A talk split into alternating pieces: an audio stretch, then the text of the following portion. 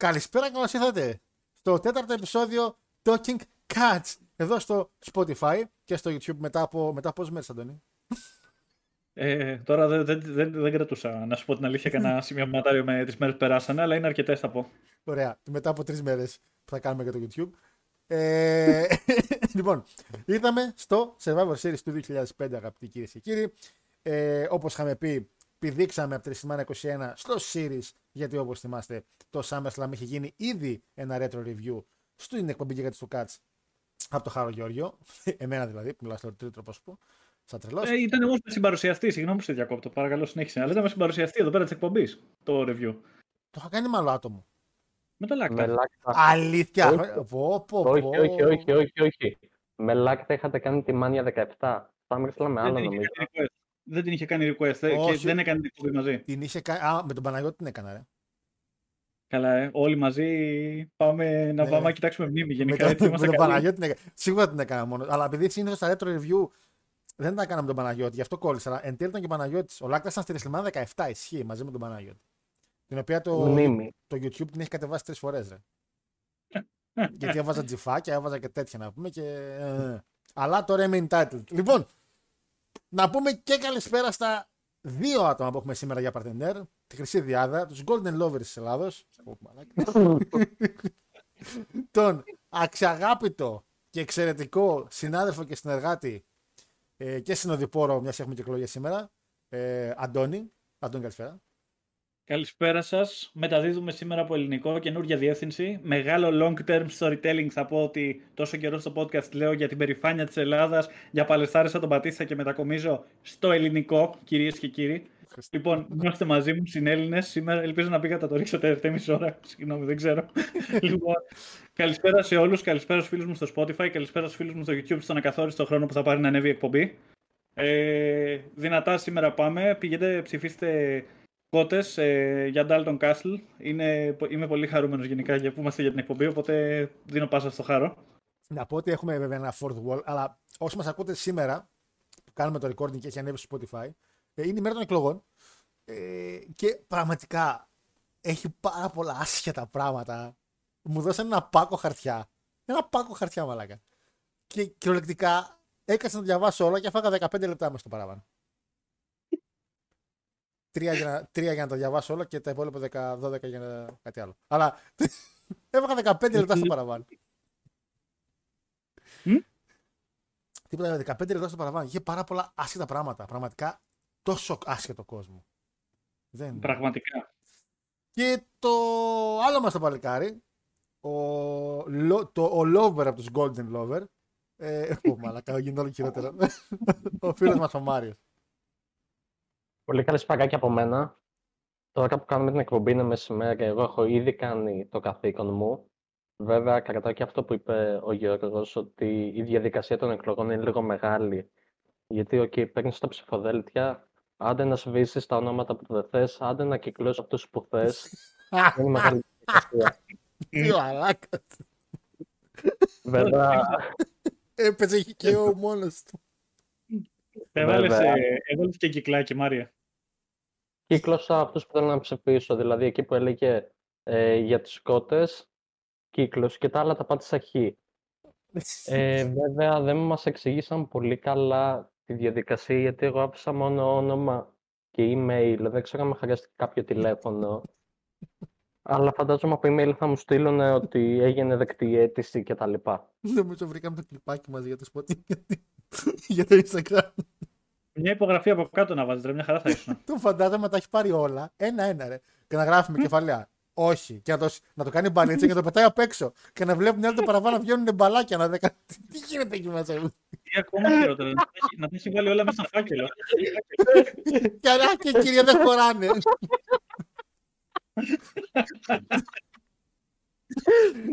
Και λέει, ψηφίζω 2. Τα ψηφίζω, λέω 2, γιατί δεν ξέρω μετά αν μπορώ να ξανάρθω, λέει, μετά από 4 χρόνια. Κρατήθω και για ευρωεκλογές. Αχ, φίλε, θα συμφωνήσω πάντως ότι δεν είχε οδηγίες. Φοβάσαι να ρωτήσεις και τους υπαλλήλους, γιατί αγριοκοιτάνε και αυτοί, γιατί ξέρεις δεν είναι και πολλοί ότι ήθελαν να έρθουν να κάνουν φορευτική επιτροπή. Μα πέρα από αυτό, φοβάσαι να είσαι χαζός, ρε παιδί μου, τι κάνω. Βάζω χ, το βάζω μόνο το χαρτί μέσα. Βάζω το όνομά μου. Γράφω email που λέει και ο Μάριος. Τι. Ο Μπραχάμι, φίλε, μέσα στην αίθουσα είχαν γράψει με μεγάλα γράμματα στον πίνακα, επειδή ήταν μέσα σε δημοτικό. Είχαν βάλει 4 σταυρούς. Από κάτω, ξέρω εγώ, απλά διπλώνετε το χαρτάκι, το βάζετε στο τέτοιο και το στέλνετε. Δηλαδή, μάλλον κάτι είχαν δει τα μάτια τους πιο νωρίς και ξέραν τι κάνουν. Δηλαδή, εμένα έγραφε ΠΑΟΚ μπροστά μου. ΠΑΟΚ. Στα 4 μόνο. Δηλαδή, ναι, κάναμε το καθήκον μας φυσικά, σαν νεολαία και φυσικά... Θέλω να πω επίσης, ακόμα παρένθεση, ότι το κόμμα που ενδέχεται να νικήσει τις εκλογές, οι κότες, θέλω να πω πως είναι αμερικάνικο κυρίως, γνωστός λοσπόγιος Γερμάνος, και εμείς το κλέψαμε. Αλλά όλα τα κλέψαμε. Ζήτω η Ελλάδα. Α, νόμιζα θα λέγεται την άλλη χώρα, επειδή είπε το κλέψαμε. Λοιπόν, εμένα πάντως μου άρεσε πολύ στις διαφημίσεις στο YouTube, γιατί πραγματικά έτυχε κάτι τώρα που λέγαμε το series και μπήκα να δοκούσω και μερικές εκπομπές για το series που η αλήθεια δεν υπήρχαν τόσες πολλές, ήταν λίγο κρίμα. Το series, έχω παρατηρήσει βασικά το series δεν του δίνουν τόση σημασία όσο δίνουν στη WrestleMania, το SummerSlam και το Rumble. Είναι το πιο παραμελημένο κυριολεκτικά. Πεταγώ τις διαφημίσεις. Και ήταν όλες διαφημίσεις τύπου είχε μια γριά, η οποία έλεγε «Μην πάτε να ψηφίσετε, αφήστε να πάω εγώ να κανονίσω το μέλλον σας». Και είναι κάτι παιδιά τα οποία λέγανε «Μα όχι και εμείς θα πάμε» και τέτοια. Μετά έχει μια άλλη διαφήμιση που ήταν κάτι πλούσιο που λέγανε «Χαχα, μην πάτε να ψηφίσετε, θα πάμε εμείς, χαχα, είμαστε πλούσιοι, χαχα, ας μπούμε στο Hyundai το Τσέλικα». Και είμαι σε φάση «Μαναχατήλη τη διαφημίση». Αντίστροφη ψυχολογία. Σε φάση «Ναι, σε κορεδεύουμε και καλά αντί να ψηφίσεις, ενώ ουσιαστικά εσύ να μας δείξεις». Τι φάση! Δεν ξέρω, νομίζουν ότι την έχουμε δει λίγο Monty Python με τις διαφημίσεις γενικά σε αυτήν την τετραετία. Δηλαδή είναι full surreal. Πρώτες διαφημίσεις ήταν τύπου Τσίπρα σε podcast, ας πούμε, τύπου άνετα τον φωνάζαμε και εδώ πέρα το King Cats να μας πει «Εδώ σήμερα να σας πω την αλήθεια». Δηλαδή ξέρεις, τέτοια φάση τελείως και μετά ξεκίνησαν σιγά σιγά να πηγαίνουν όλο και πιο νέες διαφημίσεις με το που ανακοινώθηκαν ότι είναι για 16 χρόνια πλέον οι εκλογές. Και στο τέλος τα παρατήσαν και είπαν εντάξει, Γέρη Γριές, παρακαλώ, ακούστε μας, σας παρακαλώ. Εσείς είσαστε τη τελευταία μου ελπίδα, θα έρθετε να τα ρίξετε. Εννοείς που είχε πάει στο πλυντηρίο.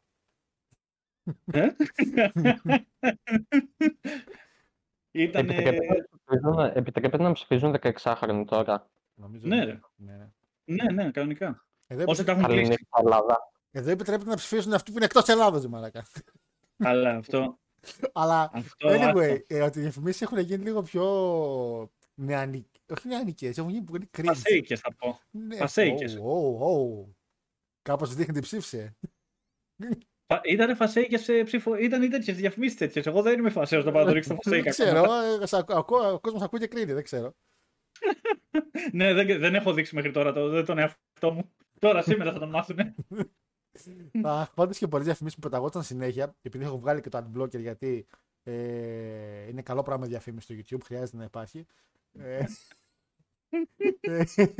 Και έχω βγάλει το adblocker και τις αφήνω και παίζουν, ρε παιδί μου. Είχε μια διαφήμιση, θα σου αρχίσω μαρακα, το ξέρατε ότι υπήρχε μια διαφήμιση που είχε ολόκληρο το επεισόδιο House of Dragon το πρώτο.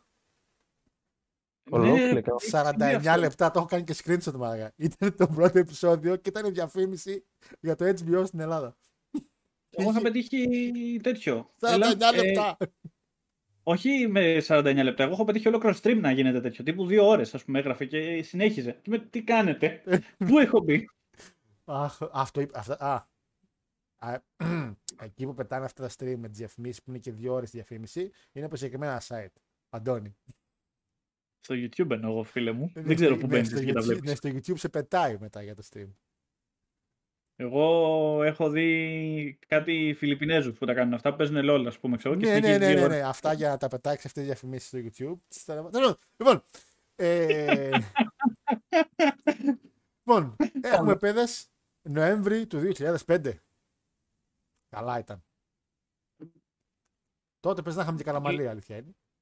Είχαμε Καραμαλή. Ήταν στα Prime. Ισχύει. μετά τους Ολυμπιακούς, φίλε, είχε πάρει Euro, Ολυμπιακούς, Eurovision. Eurovision, σωστά. Είχε πάει πολύ δυνατά Καραμάλης, φίλε. Όλα τα καπηλεύτηκε. Καμία πιο άδεια από ποτέ. Πιο άδεια και από γήπεδο του All Elite. Δηλαδή το άδεια. Ποιος πάει, πάει να δει legit Ολυμπιακούς αγώνες πέραν τελετή έναρξης και τελετή λήξης. Μόνο να ανοίξει κανένα φίλο παίζει. Μόνο να ανοίξει οικογένειες και φίλοι, μαλάκα. Να πάνε να δω στίβο, ρε μαλάκα, Ολυμπιακούς αγώνες. Και όχι τίποτα, το ξέρεις τι γίνονται και ταυτόχρονα. Δηλαδή, βλέπεις κάποιους οι οποίοι τρέχουν και πιο κάτω είναι το άλμα επί κοντό, ξέρω εγώ. Και γίνεται μαλακινές. Πού να κοιτάξω, ρε μαλάκα, τι γίνεται. Κάποιοι έχουν πλάκα όμως. Έλα. Κάποιοι έχουν πλάκα όμως. Κάποια αθλήματα έχουν πλάκα, νομίζω. Ποιο άθλημα έχει πλάκα, Μάρια? Πες μου, τι ήταν κωμικό, ας πούμε, αυτά που είδες στους Ολυμπιακούς αγώνες? Για πες μου, ψάρεμα. Έχει ψάρεμα. Τώρα δεν έχω κάποιο. Όχι. Για να πετάστηκε σαν ιδέας, σημαίνει ότι κάτι έχεις μυαλό στην αστείο. Ποιο είναι αστείο, Μάρια? Θα σου εξηγήσω. Ολυμπιακούς, 100% όσοι δεν ασχολούνται δεν βλέπουν. Αλλά όμως το να έχεις το κινητό σου και στην τηλεόραση να βλέπεις Ολυμπιακούς, έχει κάτι. Ισχύει. 2004 να βλέπεις Ολυμπιακούς αγώνες και να είσαι υπεράλληλος στο κινητό και να κοιτάς παγκόσμιο ρολόι. Τι σκάτα παραπάνω μπορείς να κάνεις στο κινητό σου την εποχή που λέμε με το χάρο? Ισχύει αυτό το πράγμα. Πρώτον. Και δεύτερον, πάλι δεν απάντησες στην ερώτησή μου το τι ακριβώς αστείο μπορεί να έχει σαν άθλημα κάτι. Όχι αστείο. Έχει πλάκα ότι γίνεσαι entertained φάση. Entertained? Ναι, ρε φίλε. Εδώ και στη Μάνια που είδαμε που κάναμε και στην εκπομπή, κάνανε και αθλήματα. Μπατίστα, Αρσεβαρών και τι είχε. Ναι, υπήρχε λόγος που ήταν αστεία εκείνα, ρε μαλακά. Δεν λέω πως ήταν αστεία, λέω πως ήταν entertaining. Ναι, γιατί δεν ήταν τα κανονικά αθλήματα, τα κοροϊδεύανε. Μα καλύτερα. Αλλά καλή φορά που τα λόγω πάνω την συζήτηση.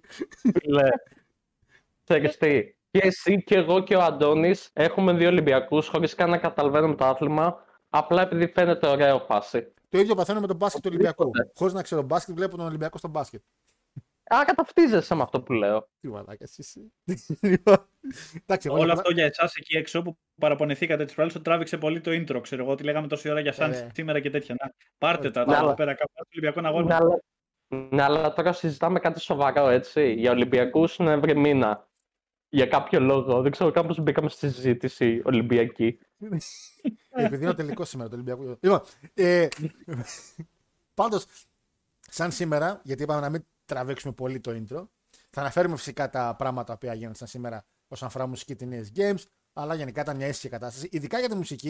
Η μουσική είχε μόνο ένα τραγούδι, το οποίο τραγουδούσα πάρα πολύ εγώ μόλις μπήκαν τα 1000 subscribe στο YouTube. Λέγεται Gold Digger και είναι από τον Kanye West. Κομματάρα, τραγουδάρα. Ισχύει. Το έχω ακόμα στο playlist μου. Και να πω κάτι, και τεράστια αλήθεια, έτσι.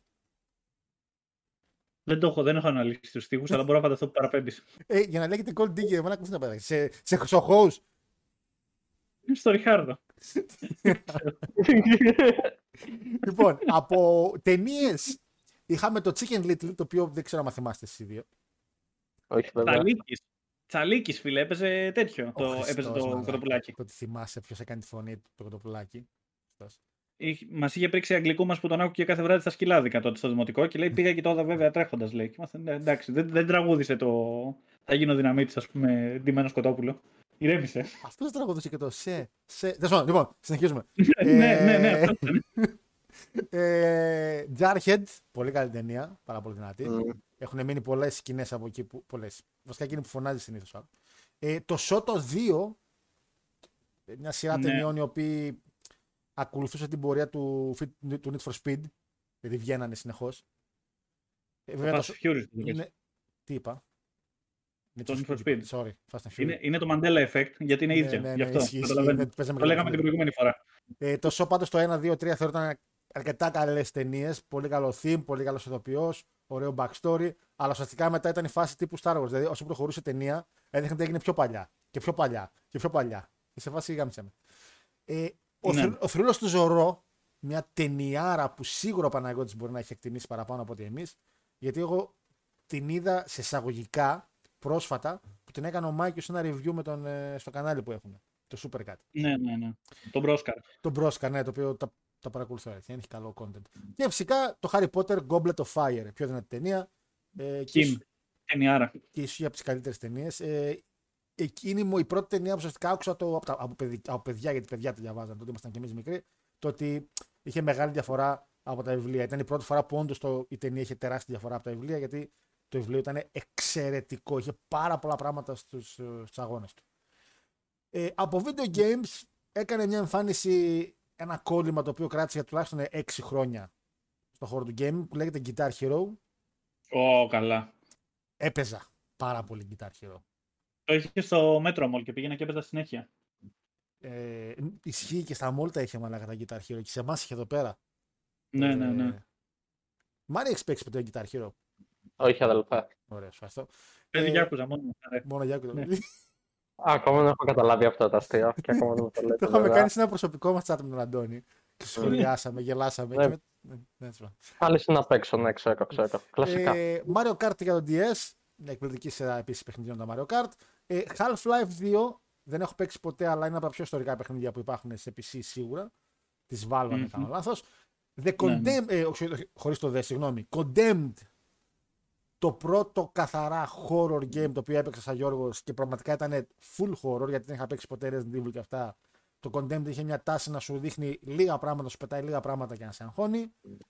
Ναι, ήταν, το δεύτερο είχα παίξει εγώ μόνο. Το δεύτερο είχα παίξει, το πρώτο. Ήταν πάρα πολύ βίαιο. Είχε μπει σε μια κατηγορία τύπου Manhunt, ότι και καλά δεν κάνει, το παίζουν τα παιδιά, μην το πουλάτε, και είχε φάει ένα άκυρο. Ναι. Η Γερμανία κλείστηκε να το απαγορέψει. Καλά, σίγουρα εκεί. Αλλά νομίζω το Condemned έκανε πάρα πολλά παιδιά να μεγαλώσουν και να πηγαίνουν να γαζώνουν κόσμο σχολεία. Το Condemned έφυγε. Need for Speed Most Wanted. Δεν έχω λόγια. Τα πιο δυνατά. Έτσι, μαζί με το Underground 2 και το Carbon. Προσωπική μου άποψη, Most Wanted πρώτο, δεύτερο Underground 2 και τρίτο το Carbon. Όπα, Αντώνη. Αντώνη, χαλάκωσε. Το λάτρεψα, φίλε. Most Wanted ήταν τόσο παιχνιδάρα, το πρώτο το Most Wanted, έτσι. Όχι το remake που πήγαν και κάνε. Το οποίο, ρε φίλε, δεν ξέρω, ήταν ότι οδηγούσαμε μέρα και γινόταν όλα αυτά και δεν ξέρω. Με τους μπάτσους είχε άλλη φάση να σε κυνηγάνε, ξέρω, και ξέρεις να πηγαίνεις εσύ μέσα από τα χωράφια, να τρέξεις από εδώ, από εκεί, να σου πετάνε κάτω καρφιά, να γίνεται, μιλάμε. Ήταν τέλειο. Κατάλαβες. Όλη τη χαρά του να τον κυνηγάνε οι μπάτσοι. Ακόμα ένας. Εγώ γιατί ταυτίστηκα. Όταν άκουσες για τα χωράφια είναι που του γύρισε το μυαλό. Και μετά είχε βγει το Gun, το οποίο είναι ουσιαστικά, είχε βγει λίγο μετά μετά το Red Dead είχε βγει ένα παιχνίδι που λέγονταν Red Dead, γιατί ποτέ το Red Dead Redemption το 2, γιατί είχε κάποια κοινά με το πρώτο, ήταν μια ιστορία. Το Gun δεν είχε βγει ενδιάμεσα και είχε κάνει πάρα πολύ μεγάλη εντύπωση το πόσο καλό ήταν. Το είχα παίξει, το έχω τραυματίσει τον Gun, καλό παιχνίδι. Και από εκεί πήρε και την ιδέα η Rockstar και λέει, γιατί να μην κάνουμε και εμείς ένα έτσι με τα νέα γραφικά παιχνίδι με καμπόιδες και όλα τα συναφή. Και έκανε το Red Dead Redemption, ρε παιδί μου. Το πρώτο ήταν το Revolver που είχε βγει. Άρα, τόσο ωραία ψάχανα το όνομά του. Ναι, Revolver το πρώτο, Redemption το δεύτερο και Redemption 2 το τρίτο. Ναι, νομίζω ότι λίγο πολύ. Δεν μου έρχεται διαφορετικά. Και μετά True Crime και Matrix Path of Neo. Το δεύτερο Matrix, γιατί το πρώτο είχε βγει και ο κόσμος έλεγε γιατί παίζουμε Matrix και δεν έχει τον Neo μέσα. Γιατί είχε μια γκόμενα και ένα παλικάρι. Το Enter the Matrix λεγόταν εκείνο στο PS2. Ναι. Είχε κάτι bugs αυτό και καλά, τύπου επειδή είσαι μέσα στο Matrix και είχε bugs. Και εγώ νόμιζα ότι ήταν χαλασμένο το CD μου, φίλε, και το παράτησα. Αλήθεια, ήταν τόσο εκνευριστικό. Αν είναι δυνατόν, δεν μαλακάτανε. Λέω, όχι, δεν κατάλαβες. Ήταν τύπου, ας πούμε, χάλαγε ο ήχος κατά στιγμές, έκανε. Αλλά σε σημείο, ρε φίλε, στο οποίο λες ότι επειδή το παίρνει και από το Video Club, που ξέρεις, τα Video Club τα παιχνίδια πολλές φορές οι άλλοι τα χρησιμοποιούσαν για πλύνουν τα πιάτα τους, ας πούμε, και ήταν τίκες στις γρατζουνιές. Και αυτό ήταν όντως τίκες γρατζουνιές. Και λέω, μάλλον είναι χαλασμένο.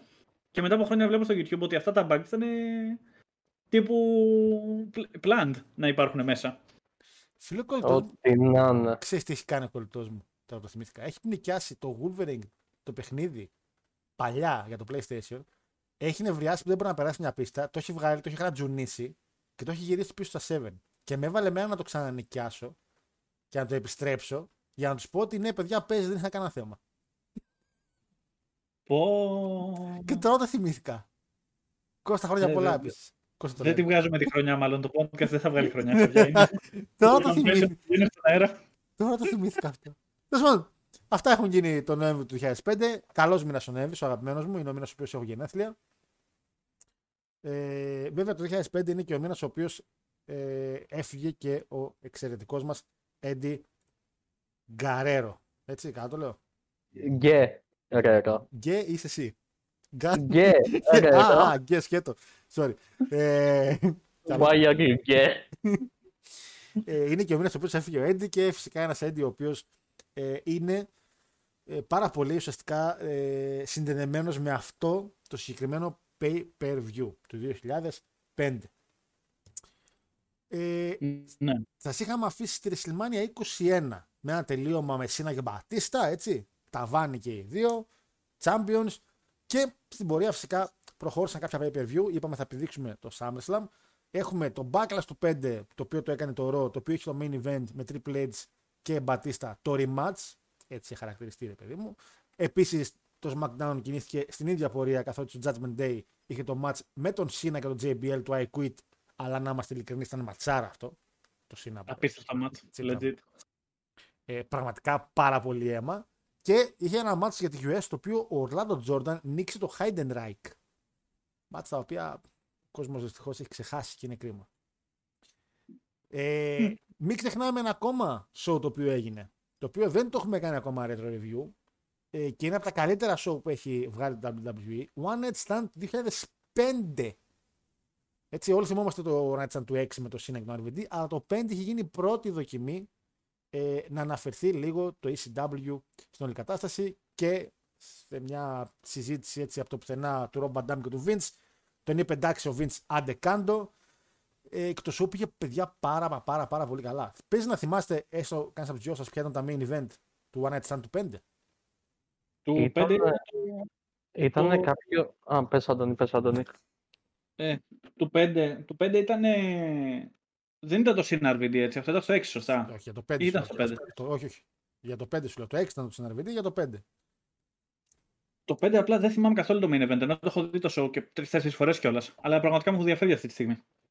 Μάρια, θυμάμαι το JBL με Blue Mini.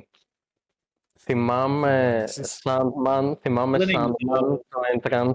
Θυμάμαι το Entrance του Sandman. Ισχύει, ναι, ήταν εκεί πέρα το Entrance Sandman μαζί με τους Metallica. Το main event ήταν ένα tag νομίζω, Dudleys με κάποιους άλλους. Dudleys με το Sandman και έναν ακόμα. Α, Μπόλος Μαχώνη. Όχι ρε μάνα, κατήσχε. Τι, με τον Dreamer, μαλάκα, τι λες. Ποιος Μπόλος Μαχώνη είναι, μαλάκα. Μπόλος Μαχώνη είχε μάτς νομίζω στο One Night Stand του 5. Όχι, είχε του 6, δεν είχε στο 5. Α, του 6, ok, λάθος. Το 5 είχε μια ματσάρα πριν το main event. Mike Awesome αντίον Μασάτο Τανάκα. Στο οποίο έπεσαν κάτι καρεκλιές, όχι στο κεφάλι. Στον εγκέφαλο μέσα ήταν οι καρεκλιές. Τόσο δυνατές. Είχε και ένα Chris Benoit, Eddie Guerrero μέσα, είχε Rey Mysterio με σαϊκώσεις. Είχε Super Crazy και Little Guido και τα Tajiri Triple Threat που είχε επιδείξει ο Crazy Moonsault από τον μπαλκόνι. Γενικά πάρα πολύ ωραία πράγματα. Είχε γίνει και αυτός σαν δοκιμή και φυσικά η δοκιμή ήταν εξαιρετική γιατί πήγε πάρα πολύ καλά. Είχες και πρόμο Heyman. Όχι πρόμο Heyman, είχες ξεκάθαρα να βρίζει. Διασμό Heyman. Σχήμα. Και ο JBL... Είναι η ατάκα που πέταξε τον μπράτσο που για πάντα θα ήταν στο μυαλό όλων μας. Α, που είσαι τσάμπιον επειδή πολύ απλά δεν ήθελε να δουλεύει... Ο γαμπρός πέμπτες. Ναι. Είχε εκείνο το γαμάτο που όσο μιλούσε ο Χέμαν, ο JBL έκανε ότι έκανε μπάλα του μπάσκετ, το bouncing checks. Και καλά ότι έγραφε το χέρι και πω μαρακα. Ήταν καλά πράγματα. Λοιπόν, μετά πήγαμε Vengeance, Batista Hell in a Cell με Triple H. Εξαίρετο. Μην ξεχνάμε τις ελάχιστες φορές που είχε γίνει defend και η Alizoni και η μία, γιατί ο Cena είχε γίνει ήδη draft στο Raw και είχε μάτσει με τον Jericho και τον Christian Triple Threat στο ίδιο show. Ήταν που ήταν έναν διάμεση εβδομάδα. Έτσι. Που είχαν και δύο champion. Το Bash του 5, το οποίο είναι εκεί στο οποίο ο JBL νικάει με DQ τον Batista. Ουσιαστικά retain έγινε. Αλλά ήταν το πρώτο show του Batista στο SmackDown. Και είχαμε εκείνο το match του Ray με του Eddie που είχαν ξεκινήσει το promo ήδη με τον Dominic και όλα τα συναφή. Σαν SummerSlam έχουμε κάνει το review. Hogan Michaels στο main event, δεν χρειάζεται να αναφέρω τίποτα. Τα καλύτερα match του πλανήτη Γη. Unforgiven, Kurt Angle έχει πάει στο Raw. Το main event ήταν Kurt Angle αντίον John Cena. Εκεί ξεκινάνε και παίρνουν και λίγο push ο Masters και ο Καρλίτο σιγά σιγά, γιατί ο Καρλίτο χάνει από τον Flair την Intercontinental, ο Ric Flair γίνεται Intercontinental Champion και ο Michaels νικάει τον Masters, αλλά ταυτόχρονα πουσάρουν λίγο τα νέα παιδιά.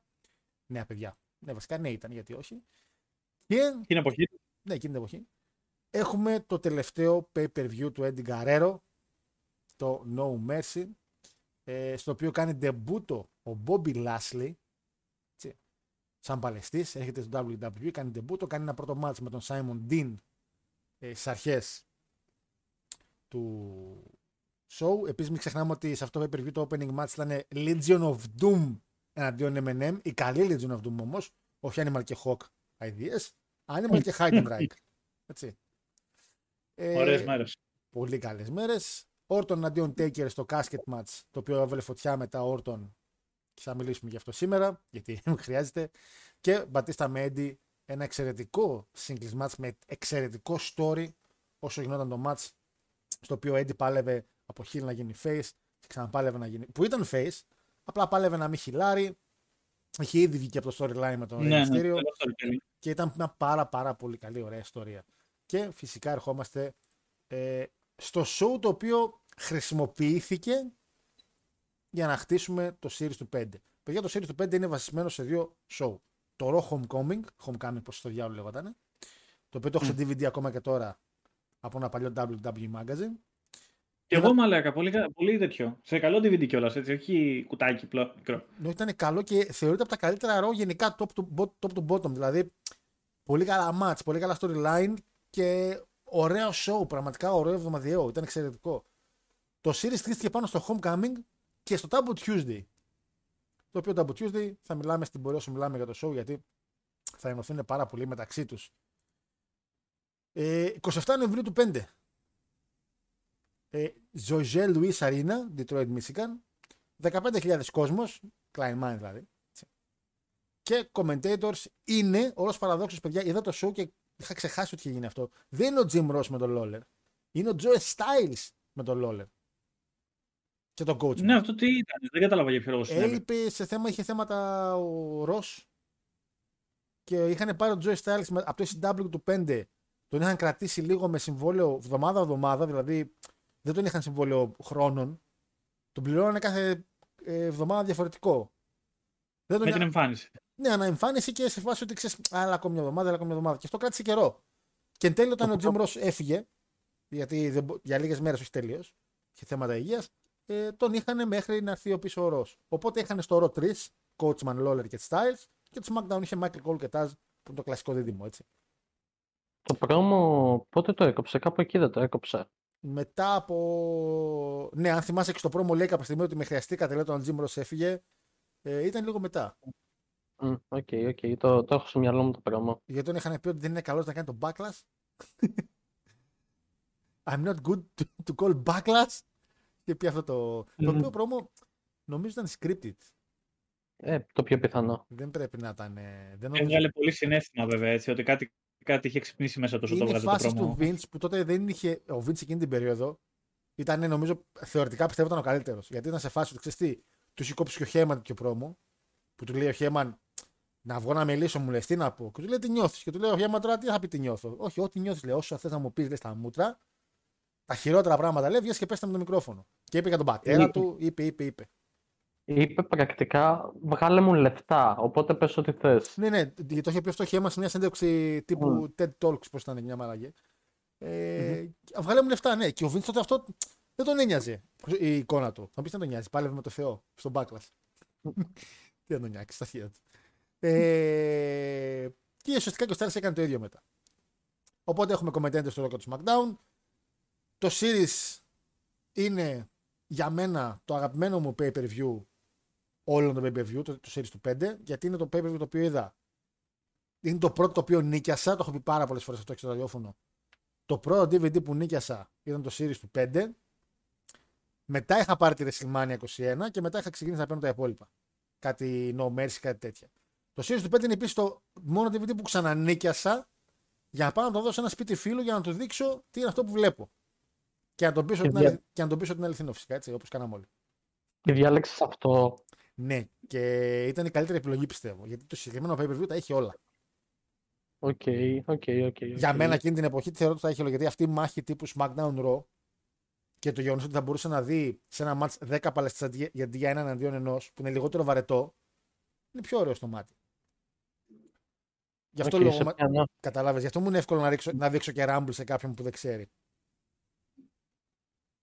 Τίμιο. Ναι, πες ρε φίλε ότι κάποιον το βάζεις να δει Lucha Underground, έτσι. Δεν θα το βάλεις να δει Aztec Warfare το 2 για πρώτο μάτς. Ναι, κάτι Multiman εννοείς. Ναι, ρε φίλε. Έχει μέσα το Ultima Lucha, το Aztec Warfare το 2 έχει μέσα 20 παλαιστές. Ξεκινάς με Ray και Phoenix και τελειώνεις με νούμερο το 21 Μπένο Ματάντζα. Δεν υπάρχει καλύτερο επεισόδιο Lucha για κάποιον πρώτη φορά να δει Lucha. Και δεν υπάρχει και ότι έχεις και μυστήριο μέσα, έτσι, ότι ήταν ο πιο αναγνωρίσιμος, ας πούμε. Δηλαδή τον έβλεπε και λέει «Α, ωραίο μυστήριο, ναι». Και υπήρχε συνεχώς δράση. Έλα, και συνεχής δράση, έτσι. Ήτανε, ναι. Νομίζω λειτουργεί κάπως, έτσι. Αλλά παιδιά, προσωπικά δεν ξέρω, γιατί σε μένα είναι το αγαπημένο μου. Δεν ξέρω ποια το δικό σας αγαπημένο pay-per-view. Έχετε κάποιον? Όχι. Αγαπημένο pay-per-view. Ναι, Αντώνη. Α, έχω νομίζω. Μάριο. Κοίτα, εγώ θα πω την Mania την 30, επειδή και αυτή είναι νομίζω από τις πρώτες που είδα και live κιόλας, δηλαδή ξενύχτησα να τη δω. Κάπου 13-14 ήταν και αυτό λίγο το έχω μες στο μυαλό μου, το ξενύχτη και όλα αυτά. Μικρούλης εγώ τότε. Πέρσι. Έχει περάσει μια δεκαετία και χαμπάρι δεν έχω πάρει. Ισχύει. Και εγώ βλέπω που είχα ξεκινήσει την 21 μαλάκα και τώρα είμαστε στην 39. Ναι, νομίζω τα πρώτα μας pay-per-view, ας πούμε, δηλαδή θυμάμαι pay-per-view του 12 που ήταν για πρώτη φορά τα έβλεπα. Μου έχουν μείνει πολύ παραπάνω από ότι pay-per-view φετινά που έγιναν. Αυτό θα πω τώρα. Έχω παρατηρήσει κι εγώ, βλέποντας τις κάρτες τώρα, ας πούμε, για το series του 5, θέλω να τα φτάσω και. Από τα pay-per-view του 5 μέχρι του 7, ξέρω όλες τις κάρτες, ακόμα και πιο ηλίθια. Ναι, επειδή σου έχουν μείνει κάπως. Τα έκανα πολύ επανάληψη. Είναι λίγο core memory η κατάσταση, δηλαδή, γιατί αυτά είναι τα πρώτα πράγματα τα οποία κατάλαβες από το wrestling. Οπότε σου μένουν και λίγο παραπάνω, θεωρώ. Δηλαδή, ακόμα και τα πιο μάπα μάτσα, ας πούμε, ένα τύπου τα Jerry Triple H στο Raw, εκεί που του φύσηξε στη μούρη το Mace. Ναι. Δεν το ξεχνάω. Αυτό ήταν έπος. Με αυτό, γιατί να μην το ξεχάσεις όμως, αλλά. Λεγούμε κιόλας. Αλλά ήταν σημαντικό όμως. Ισχύει. Δηλαδή, ναι. Είναι κάτι τέτοια παράκληση. Τώρα, ας πούμε, αν μου πεις τι έγινε το προηγούμενο μήνα, 2 μήνες σε κάποιο ωραίο SmackDown, δεν θυμάμαι πολύ. Και το χειρότερο είναι τώρα. Ισχύει. Τα βλέπω πολύ παραπάνω λόγω της εκπομπής από ό,τι τα βλέπα τότε. Γιατί τότε δεν είχα και πρόσβαση. Τότε έμπαινα WWE Network, βίντεος και ό,τι έδειχε το ρο. Ό,τι είχε το ρο και SmackDown. Αυτό. Τι έχεις τα βίντεος του, αυτό. Τέλος πάντων, το Αντώνη, εσύ κάποιο προσωπικό αγαπημένο? Προσωπικό αγαπημένο, δεν ξέρω αν είμαι με το Rumble που έγινε το 2020, που εκεί που το σήκωσε ο McIntyre, που η αρένα είχε όχι ηλεκτριστή, είχε γίνει τέτοιος χαμός. Δηλαδή, ναι, εντάξει, okay, δεν μιλάω για κάποια από τα παλιά. Μιλάω ότι είχα νιώσει, ρε παιδί μου, πώς να το πω, εκεί πέρα που το πήρε ο McIntyre, λες ότι το προϊόν δεν απογειώνεται παραπάνω. Δηλαδή, είχε φτάσει ήταν τρελή κατάσταση, γιατί είχες τα returns του Edge, είδες κάτι MVP, είχες μέσα, ας πούμε, το Lesnar, ο οποίος είχε αποφασίσει ότι θα κάνει ένα ολόκληρο αγώνα, ας πούμε, δικό του. Είχες το Roman, είχες πολύ πράγμα. Και γι' αυτό μου άρεσε τόσο πολύ το Rumble αυτό. Και αν θα την βάλω ένα δεύτερο, θα βάλω το All-In, το πρώτο. Δηλαδή,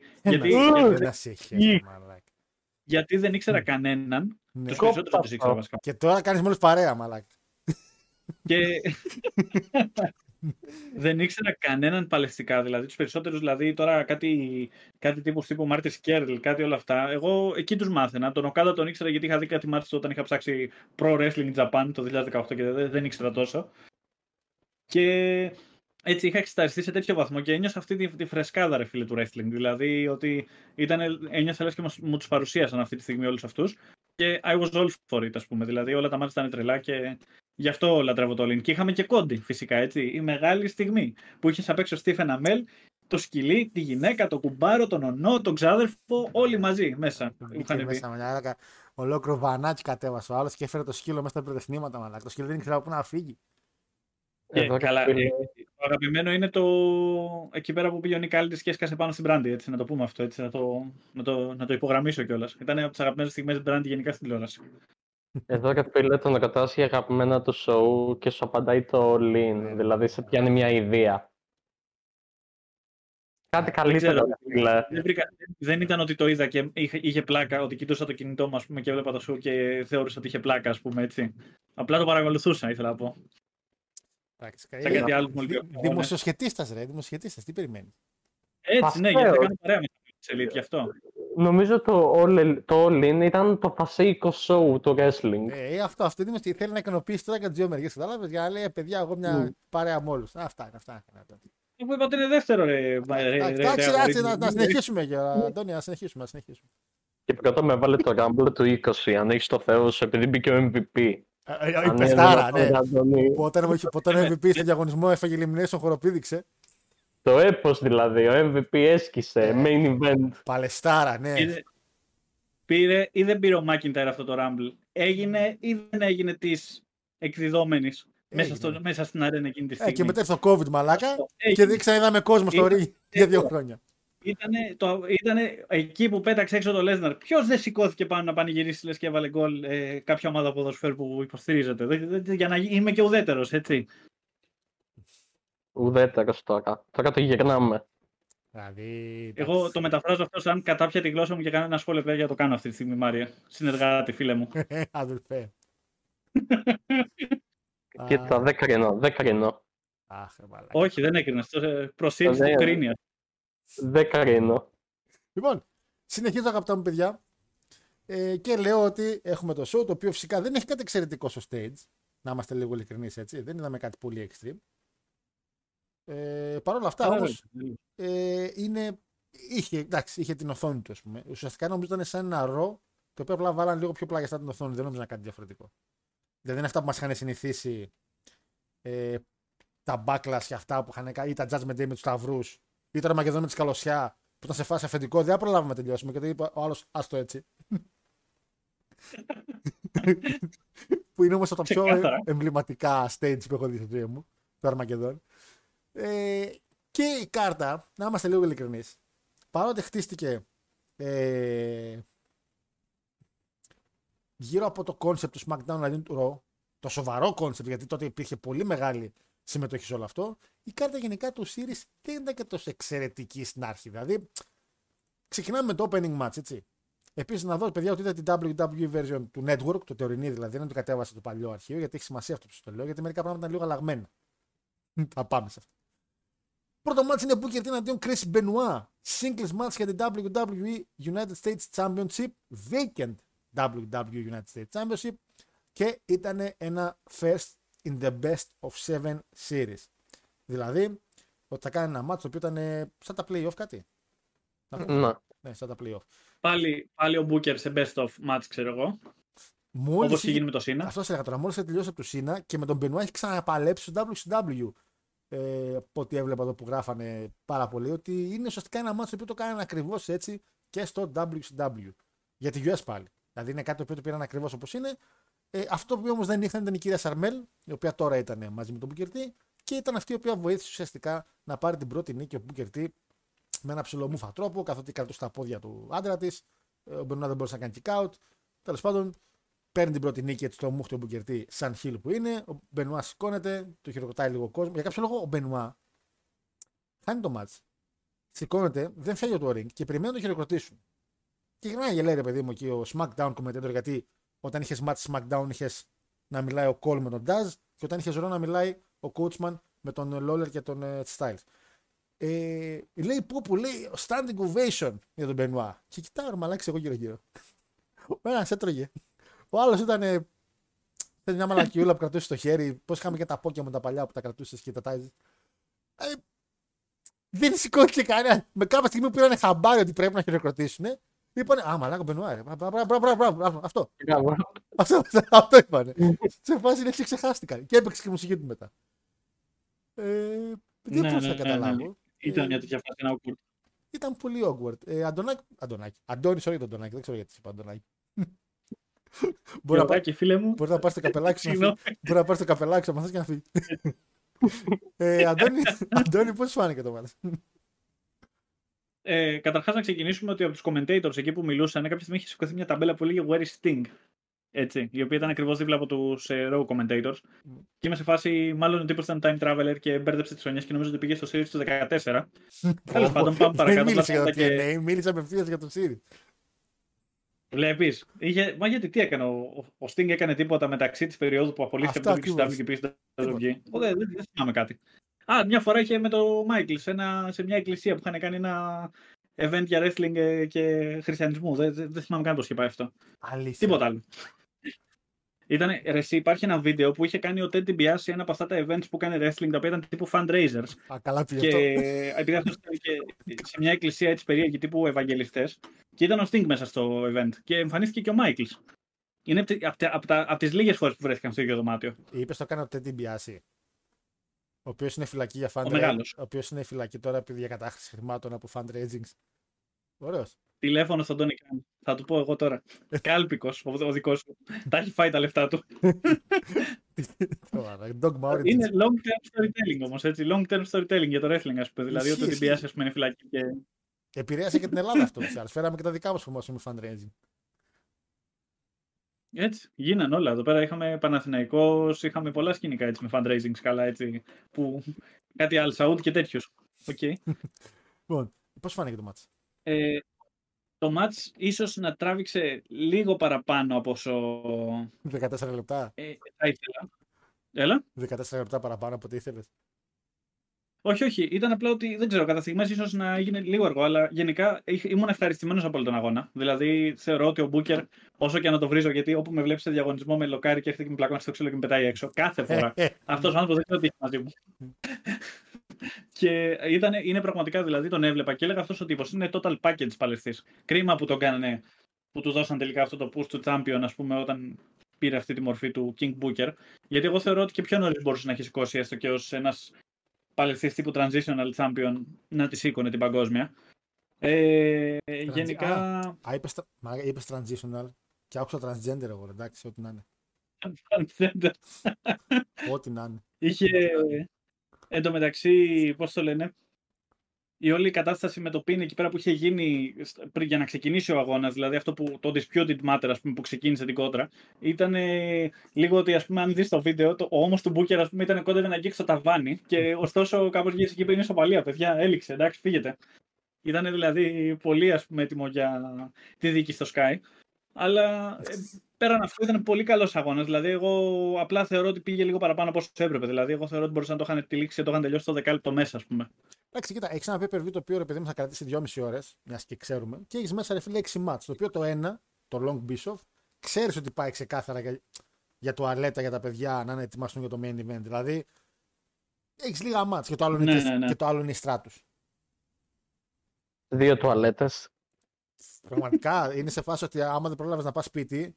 Θα σε είπα ο άντρας σου, εντάξει γυναίκα δεν πειράζει, θα πάμε στο show. Μάρια, εσένα πώς φάνηκε το ματσάκι?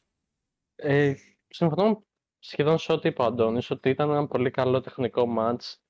Ναι, τα αντέκτη πίνα, ναι το ένα το άλλο, αλλά το θέμα νομίζω με αυτό το είδος μάτς είναι πως η νίκη δεν είχε και τόση σημασία, γιατί είχε άλλους 3 αγώνες να παίξετε. Οπότε... Εντάξει, ρε φίλε, με αυτή τη λογική να μην παίζουμε και μάτς στο μπάσκετ το πρώτο μάτς. Άλλο το μπάσκετ, άλλο όμως το wrestling. Δηλαδή, η πρώτη νίκη στο μπάσκετ, έχει σημασία, αλλά εδώ έχει τόσο πολύ. Δηλαδή, η νίκη στο μπουκέτ έγινε τσάμπ. Όχι. Και το πιο πιθανό είναι να χτιστεί να πάει 3-3 το μάτς, που νομίζω σε όλα έτσι έχει γίνει. Στα best of 7 δεν έχει υπάρξει κάποιο 4-0, ισχύει. Ναι. Έχει υπάρξει 2-0 νομίζω σε ένα Σεζάρο Ζίγκλερ, σε ένα 2 out of 3, έχει λήξει κάποιο μάτς 2-0. Αλλά αυτά τα μάτς όμως απλά περιμένεις το 3-3, περιμένεις το τελικό. Ναι, ουσιαστικά σε προετοιμάζουν για κάτι το οποίο θα δεις πολλές φορές. Δηλαδή θα δεις, είναι όντως λίγο βαρετό να πεις τώρα να δεις ένα SmackDown και να έχει το δεύτερο μάτς τους και να γίνει 1-1 και να πεις ωραία τι έγινε. Και συνήθως τα μάτς γίνονται σε κάποιο εβδομαδιαίο και ο τελικός είναι σε pay-per-view. Ναι. Τώρα αυτό ξεκίνησε σε pay-per-view, έτσι, ήταν το πρώτο τους μάτς αυτό. Ναι, γιατί μετά έφτανε το pay-per-view το επόμενο μετά από τη εβδομάδα που εργαζόταν για να πάει ισοπαλία. Οπότε... Και δεν θυμάμαι για πόσο έληξε αυτό το μάτι στο μεταξύ. Δεν το κοίταξα να σου πω την αλήθεια, γιατί δεν έχω κοιτάξει τα μετέπειτα. Λογικά θα το μιλήσουμε στο Rumble του 5. Που... Ο Μπούκερ έκανε το break. 6,5 στα 10 τα βάλα εγώ. Στο Rumble του 6, συγγνώμη. 6,5 στα 10, δυνατός. 7 στα 10 εγώ. 7. Μπράβο, στα ίδια κείμενα μας πάνω κάτω. Εγώ 6 το έβαλα. Όλα καλά. Λοιπόν, να πούμε για τα. Φυσικά, είπαμε ο λόγος που κάνουμε τα retro review είναι επειδή έχουμε και μερικά πράγματα τα οποία γινόταν τότε και δεν τα ξέραμε τώρα. Το Wrestling Observer, το οποίο διάβασα του Νοεμβρίου του 5, ο κύριος Μπενουά από το Σεπτέμβριο ουσιαστικά και μετά, υπήρχαν συμφωνίες να κλείσει, να πάει στο TNA. Ο Μπενουά τελείωνε το συμβολέο του, δεν είχε ανανεώσει ακόμα και ήταν η φάση που το TNA άρχισε να δίνει push απευθείας σε άτομα όπως ο Christian, οι Dudleys και αυτά και είχε κάνει την κίνηση λίγο να δει μήπως πάει και αυτός εκεί δίπλα. Εν τέλει δεν πήγε και ανανέωσε με το WWE. Φαντάζεστε Μπενουά το 6 να εμφανίζεται TNA. Θα είχε ανατιναχτή αρένα, είναι τόσο απλό. Ανατιναχτή αρένα με τον Μπενουά. Αυτό θα έλεγα τώρα. Δεν νομίζω ο Μπενουά να κάνει τόσο μεγάλο μπαμ. Σκέψου το εξής, ότι ο Μπενουά δεν ήταν. Στον WWE δεν ήταν ο πιο διάσημος παλαιστής. Δηλαδή, όταν είχες απέναντι στον Γκερέρο και τα λοιπά, και αυτό που είπες, Χάρη, ότι είχαμε αυτή την αμήχανη στιγμή που καθόρισαν και περιμέναν ότι. Α, να χειροκροτήσουμε, sorry, ναι, έλα. Αλλά. Το TNA που είχε και λίγο τους πιο hardcore fans, έτσι, αυτούς τους που είχαν ψάξει λίγο παραπάνω. Και όταν, ας πούμε, τα ντεμπούτα που είχες ήταν ο Black Rain και ο Ρικίση, που δεν μπορούσαν να κουνήσει τον κόλλο τους ούτε ο ένας στο άλλο. Λες κάποια στιγμή, εντάξει, κάποιον καλό θα φέρουν μετά τον Christian. Κάποιος θα έρθει. Και άμα είσαι και ο Μπενουάρε, φίλε. Τον κόλλο του Ρικίση. Κυριολεκτικά μόνο τον κόλλο του κουνούσε, μαλάκα, σοβαρός. Το μάτσο του στο TNA ούτε αυτόν δεν μπορούσε να κουνήσεις. Ένα μάτσο το είδα που είχε παίξει με τον Christian μία φορά. Και εντάξει, μου σε φάση κρίμα. Οπότε όταν είχε σε μύτη όταν λέγανε όλη αυτή την ατάκα, εγώ ήμουν σε φάση ότι φαντάσου να είχε πάει όντως ο Μπενουά. Νομίζω ότι η ρομαντική της φάση αυτή του WCW που βλέπαν TNA κτλ. Θα είχαν πάθει λίγο κομπλόκο για μένα. Ναι, σαν παλαιστής και για wrestling fans, okay, το δέχομαι το pop. Αλλά ναι, με κάζω, αλλά ούτε του χειροκρότησαν το καημένο να πούμε. Χειροκρόταξα εγώ. Δεν περίμενε πόση ώρα φάση. Καλό μας, κουράστηκα. Ναι, πω, ναι. Και δεν έγινε τίποτα. Καλά, θα σας πω. Εγώ πάω σπίτι να δω την οικογένειά μου, είπε ο Μπενουά εκείνη τη μέρα. Όχι, τι μαλάκας. Εάν ο Μπενουά 2006 είχε πάει TNA, θα ζούσε. Αυτό, φίλοι, είναι μια ερώτηση η οποία. Θα έκλεινε το TNA. Υπάρχουν δύο επιλογές. Ότι ναι, θα ζούσε γιατί θεωρώ ότι το WWE συνέστα σε βάζει και μια έξτρα πίεση. Χωρίς να εννοώ ότι στη βάζει κάποιος Vince ή κάτι τέτοιο. Με την έννοια ότι σαν δουλειά είναι. WWE έχει απαιτήσεις με ταξίδια, έχει απαιτήσεις με μάτς, έχει απαιτήσεις με πολλά πράγματα. Χωρίς κάποιο ζαλίσμα από το κεφάλι. Το TN ήταν πιο freelancing κατάσταση. Βέβαια το TN έχει και το Hogan εκείνη την εποχή, οπότε δεν ξέρω κατά πόσο. Όχι, ο Hogan ήταν πολύ αργότερα. Όταν το 6 πήγε ο τέτοιος, ο Hogan πήγε το 9 στο TNA. Α, sorry, το παίρνω πίσω από τότε. Όντως, γίνανε καλές χρονιές στο TNA ακόμα. Θα έκανε πιο επικίνδυνα μάτς, πιστεύω, στο TNA. Θα γινόταν σίγουρα champion, σίγουρα. Εννοείται. Αλλά άμα ο Μπενουά ήταν στο TNA και έκανε αυτό που έκανε με την οικογένειά του, θα έκλεινε το TNA 100%. Ναι, ξεκάθαρα. Δεν είχε τη δύναμη. Και θα ήταν κακό για το wrestling γενικά, όχι μόνο το να κλείσει το TNA που το λέμε και τώρα το κορδεύουμε να κλείσει. Είναι ότι WWE ένα καλό το οποίο έκανε μέσα στο κακό είναι ότι το ότι ήταν τόσο μεγάλη εταιρεία και μπόρεσε να ισορροπήσει την κατάσταση και να μην το κάνει μπουρδέλο με το wrestling, έσωσε και άλλες εταιρείες wrestling. Γιατί άμα έκλεινε το WWE τότε, δεν θα υπήρχε ούτε το μη σε πω του New Japan δεν θα υπήρχε. Τέτοια κατάσταση. Πρακτικά το πήρε πάνω του το WWE. Το πήρε και ήταν οι μόνες πλάτες που μπορούσαν να κουβαλήσουν κάτι τέτοιο. Σε φάση που μπορούσαν να σηκώσουν το βάρος του. Γιατί έχουν κάνει. Γιατί τώρα πάμε στο backstage promo που έγινε μετά από αυτό το match. Εδώ σηκώσανε. Είχαν το N-word pass. Καλά. Λοιπόν, εδώ πέρα καταρχήν έχω να πω ένα τεράστιο παράπονο. Βλέπω το show στο network. Και αν πάτε, μπορείτε να μπείτε και τώρα που ακούτε την εκπομπή να το δείτε. Αν πάτε και βάλετε το ποντίκι σας, τον γκέρσορά σας, εκεί που είναι η γραμμούλα που πηγαίνει το show, έχει ένα screenshot, ξέρεις, όπως το YouTube, που βλέπεις, επειδή μου σαν εικόνα, τι περίπου γίνεται εκείνη τη στιγμή. Μετά το match του Μπενουά, αν πάρει τον Γκέρσο Ράσας, θα σας δείξει το backstage promo το οποίο γίνεται με τον Σίνα και με τον Μπίσοφ και με τον Booker T, γιατί ουσιαστικά γίνονται όλα μαζί σε ένα. Αλλά αν το show προχωρήσει από το match του Booker T, πηδάει απευθείας στο match της Τρεις Στράτους, παρότι ο Κέρσορας δείχνει ότι εκείνη τη στιγμή παίζει το promo το backstage. Ναι, πραγματικά, γιατί εγώ λέω τι έγινε μόλις, γιατί το είδα και λέω λίγο μαχαίρι δεν το κόβει. Και μετά έμαθα. Το κόψανε, αλλά αν βάλετε τον Κέρσορα, φαίνεται ακόμα ότι δείχνει το promo. Γιατί μάλλον το βίντεο έγινε edit. Αν δεν έγινε, επειδή όταν κάνεις ένα βίντεο στο YouTube το ανεβάζεις, αυτόματα το YouTube σου έχει με τον Κέρσορα το τι βλέπεις. Αν αυτό το βίντεο το κάνεις edit, ο Κέρσορας δεν αλλάζει. Και το έχω παρατηρήσει μερικά βιντεάκια που εγώ έχω αφαιρέσει κάποια τραγούδια, γιατί το YouTube ξέρετε ότι έχει μερικά θεματάκια. Και σε μερικά απευθείας πατάω το YouTube να το κάνει cutting. Και το κάνει μόνο του. Οπότε τι κάνει το YouTube, σου τραβάει για λίγο το βίντεο εκτός τέτοιο, σου κόβει το κομμάτι και το ξανανεβάζει μόνο του. Όταν το ξανανεβάζει, ο Κέρσορας συνεχίζει να έχει αυτά που είχε πριν. Όχι το πήγε μετά. Γιατί δεν ξανακάνει από την αρχή όλη τη διαδικασία. Μαράκα το έβλεπα και γελούσα. Βλακία το έκανα και screenshot. Τέλος πάντων, έχουμε ένα backstage promo γιατί φυσικά τον βρήκα στο Dailymotion. Φυσικά. Ο Μπίσοφ ετοιμάζεται για το match του με τον Theodore Long. Να πούμε ότι έχει match το SmackDown του Raw, αλλά έχουν match και manager. Παίρνει τα καλής επιτυχίας από το Vince. Έτσι, και του λέει φυσικά ο Μπίσοφ ότι μην ανησυχείς. Σήμερα είναι εξαιρετική μέρα για το Raw. Γιατί όχι μόνο θα νικήσω τα λιμά του SmackDown, αλλά θα κάνω και screwjob, θυμώντας λίγο στον κόσμο το Μοντρεάλ που κάνει σε κάθε series, με τον Σίνα. Γιατί το storyline είναι ότι και ο Σίνα που έχει match τίτλου, ο Μπίσοφ δεν τον χώνευε καθόλου και τον πήγαινε 3 μήνες πατητό να τον κάνει screwjob. Ο Σίνα είναι από πίσω, ακούει την ατάκα, πετάει μερικές ατάκες ακόμα τύπου Thuganomics, έτσι. Rocket Live. Ναι, είχε ακόμα εκείνο το gimmick τύπου ότι εντάξει, μπορώ να σου απαντήσω και με αυτόν τον τρόπο. Ο Vince χαίρεται που έχει το champion. Του λέει Αντώνη, για πες λίγο εσύ τι λέει για να είμαι λίγο πιο safe εγώ. Δεν θα πω. Κύριε Πρόεδρε, αρνούμε. Είσαι entitled, του μπορείς. Κύριε Πρόεδρε, εγώ αυτή τη στιγμή έτσι και απαντήσω φοβάμαι για την καριέρα μου. Οπότε θα πούμε απλά ότι πέσαν κάποιες ατάκες. Μέχρι εκεί. Κύριε Γιώργο, μπορείτε να συνεχίσετε άμα θέλετε. Μάρια. Εγώ δεν κατάλαβα που είναι το κακό. Του είπε What's good my ninja. Ναι, μαλάκα, καρδιά μου, μαλάκα, ξορκίζομαι. Βέβαια δεν κατάλαβα γιατί είχε beep το my ninja. Αλλά εντάξει. Καλά, θέλω να πω στον κόσμο ότι δεν υπήρξε κανένα beep στα DVD και αυτά. Δεν ξέρω τι τελειωμός αν υπάρχει. Στο DVD δεν υπήρχε κανένα beep. Και λέει τη λέξη απονή τέλος πάντων ninja. Ο Vince McMahon και πάει να φύγει και είναι ο Booker T δίπλα. Η ατάκα του Booker με πεθαίνει πάντα. Που είναι δίπλα. Είχε σαν gimmick να λέει συνεχώς tell me I didn't just see that, I didn't just hear that και γενικά.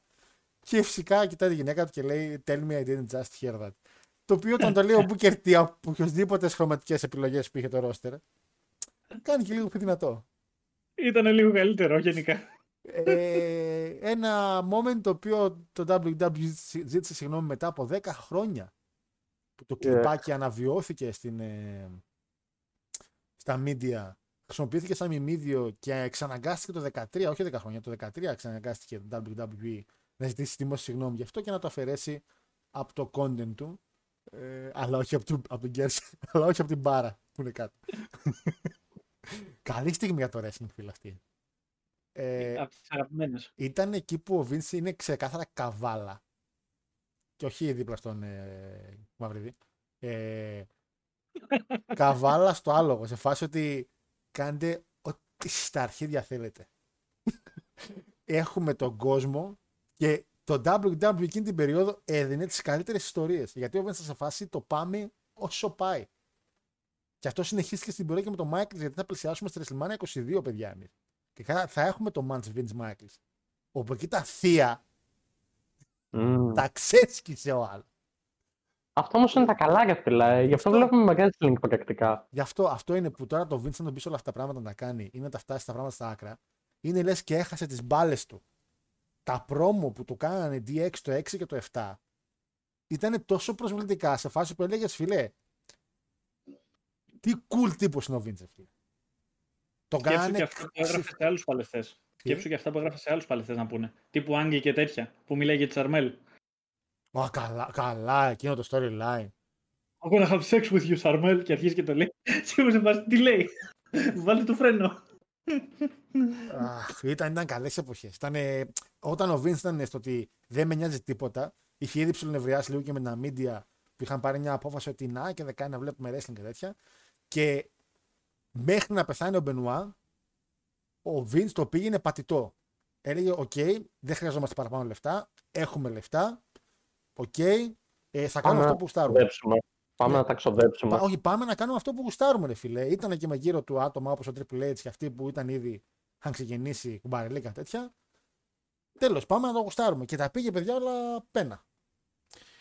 Μετά, μιας και μιλάμε για πένα, είχαμε το match της 3 Stratus αντίον της Μελίνας.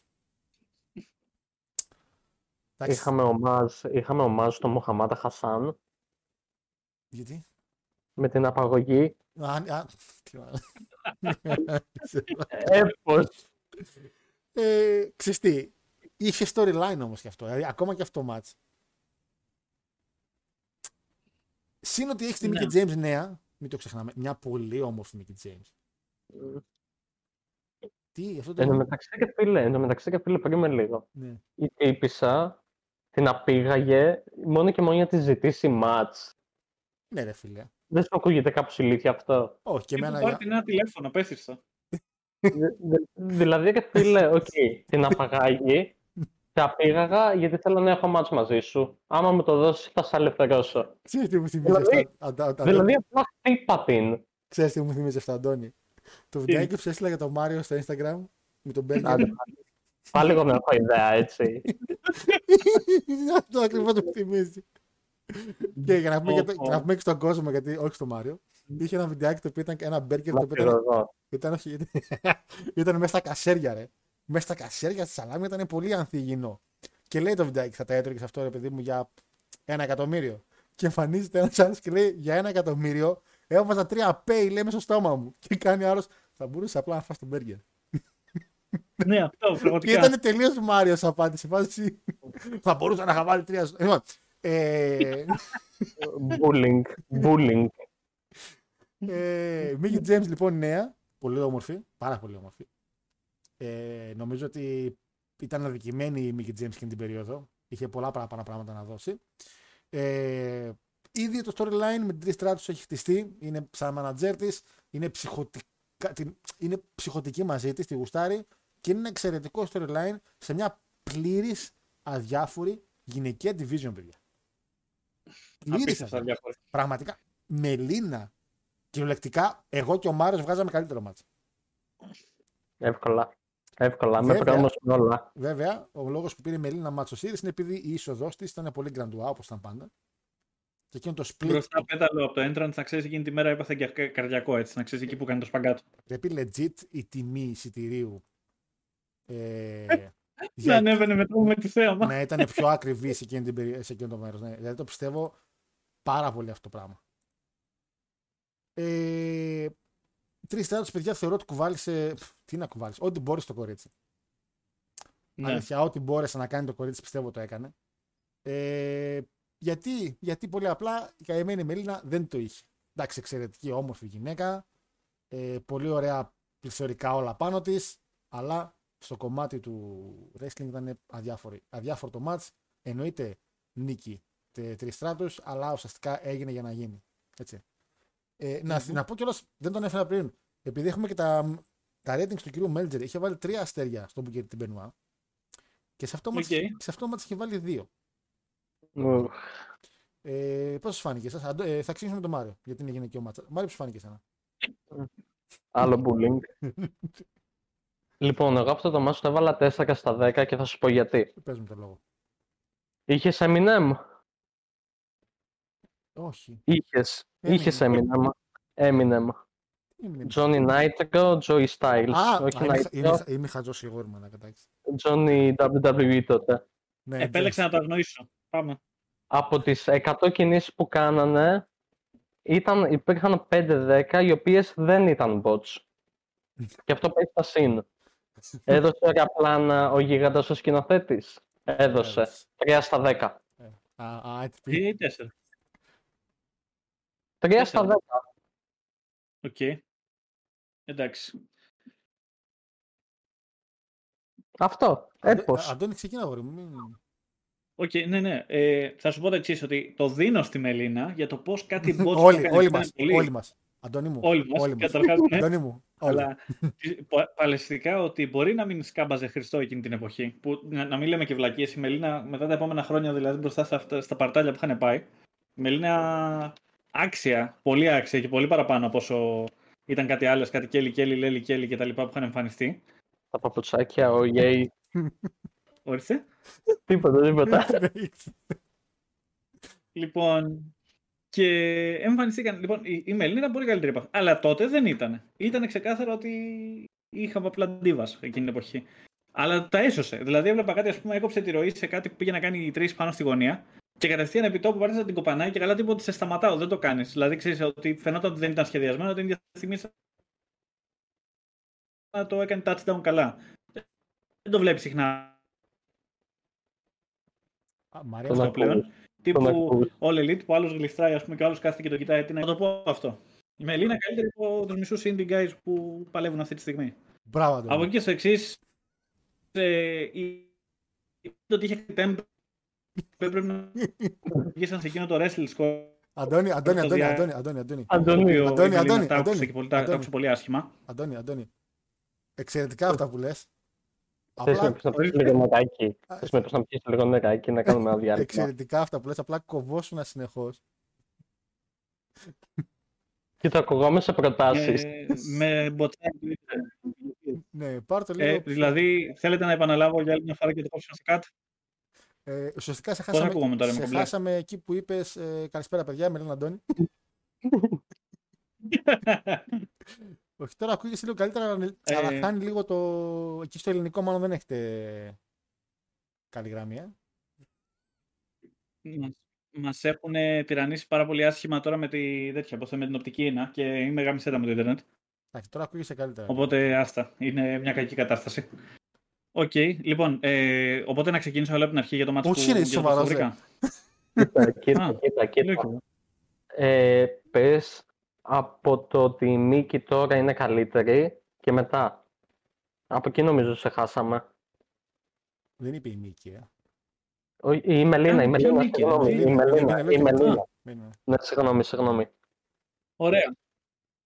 Θα πω λοιπόν ότι η Μελίνα, σε αντίθεση με τους περισσότερους παλαιστές του All Elite, ξέρει πώς να σταματήσει ένα bots καλύτερα. Ήξερε ακόμα και τότε η κοπέλα ότι είδε την Τρίση να δυσκολεύεται γιατί έκανε μια βλακεία η Μελίνα. Και αντί να κάτσει να την κοιτάει έτσι, να την κοιτάει σαν το Χάνο και να περιμένει να σκάσει κάτω σαν τον Νικοπολίδη, πήγε και τσάλμισε και την κοπάνισε. Τίποτα και καλά. Α, όχι, δεν θα σε αφήσω να κάνεις το σπότ σου. Και καλά, ότι γι' αυτό σταμάτησε. Καλό σώσιμο. Έβγε Μελίνα. Από εκεί και στο εξής, πόσο ωραίο long term storytelling ήταν ότι η Τρίση έριξε spine buster στη Μελίνα. Γιατί κάποια δρόμενα συμβαίνανε backstage. Πήγε καν το μυαλό μου εκεί πέρα. Μαλάκα. Εγώ το είδα και μου σάζει. Ήταν ενδιαφέρον, είχε ζουμί. Όπι κάτι έχουμε εδώ. Εν τω μεταξύ, αυτό που λες έγινε μετά από 2 μήνες. Δηλαδή ήταν. Όχι, ψέματα. Πότε ήταν ο Μπατίστα με το Rey Mysterio Tag Team? Όχι, ούτε μετά από 2. Μετά από. Πόσο καιρό ρε που ήταν. Πέρασε καιρός. Κάποια στιγμή που ήταν ο Μπατίστα με το Rey Tag Team και πάλευε με τους M&M, είχε γίνει και ένα backstage segment που την είχε βάλει καβάλα ο Μπατίστα πάνω στα μπουτια του. Ναι, το θυμάμαι αυτό. Μετά πρέπει να ήταν. Στα κοντά ήταν, ρε φίλε. Ίσως ανάμεσα σε WrestleMania και τέτοιο, ίσως. Και... δηλαδή πριν σηκώσει ο Ρέι τη World Heavyweight, ήταν μετά. Όχι, γιατί ο Μπατίστα μετά από 1 μήνα εδώ από το Series έχει φύγει από το wrestling γιατί έχει τραυματιστεί άσχημα. Α, ναι. Τότε μάλλον ήταν πολύ μετά. Γιατί είχε χάσει. Ο Ρέι δεν ήταν World Heavyweight πλέον, σωστά. Όχι, δεν είχε χάσει τη ζώνη. Ναι, μάλλον ήταν μετά αφού γυρίσει ο Μπατίστα. Ναι. Όσο ήταν ο Booker και Τσάμπ ήταν, νομίζω. Οπότε αυτό. Μιλάμε για το άλλο καλοκαίρι, εντάξει. Επίσης, να πούμε ότι αξιοσημείωτο ότι φαινόταν ότι η Μελίνα είχε κάτι περίεργα tempers μέσα στον αγώνα. Τύπου άρπαξε την Τρίση και την κοπάνισε με το κεφάλι κάτω στο γήπεδο, ξύσε ότι την είχε κάτω. Κάτι άλλα σκηνικά στη Μίκη. Και λέω, μάλλον το wrestling court κάπου εδώ πρέπει να γίνει με τη Μελίνα. Ήτανε... γιατί είχα ακούσει ότι backstage ήταν τόσο χαόδης η κατάσταση μαζί της που όντως την τράβηξαν στο. Την είχαν βάλει στο wrestling court και έτσι είχε βάλει τις φωνές του Undertaker κιόλας, νομίζω. Αν δεν κάνω λάθος. Με τι ψυχή, και... ψυχή φωνάζει στην Μελίνα. Με τι ψυχή πας και φωνάζει στην Μελίνα. Πραγματικά δεν έχω ιδέα, αλλά ήταν, διαβάζω ότι γενικά είχε πολλά θέματα γενικά με την προσωπικότητά της και με το τι έβγαζε backstage η Μελίνα. Και γι' αυτό τα είχε ακούσει.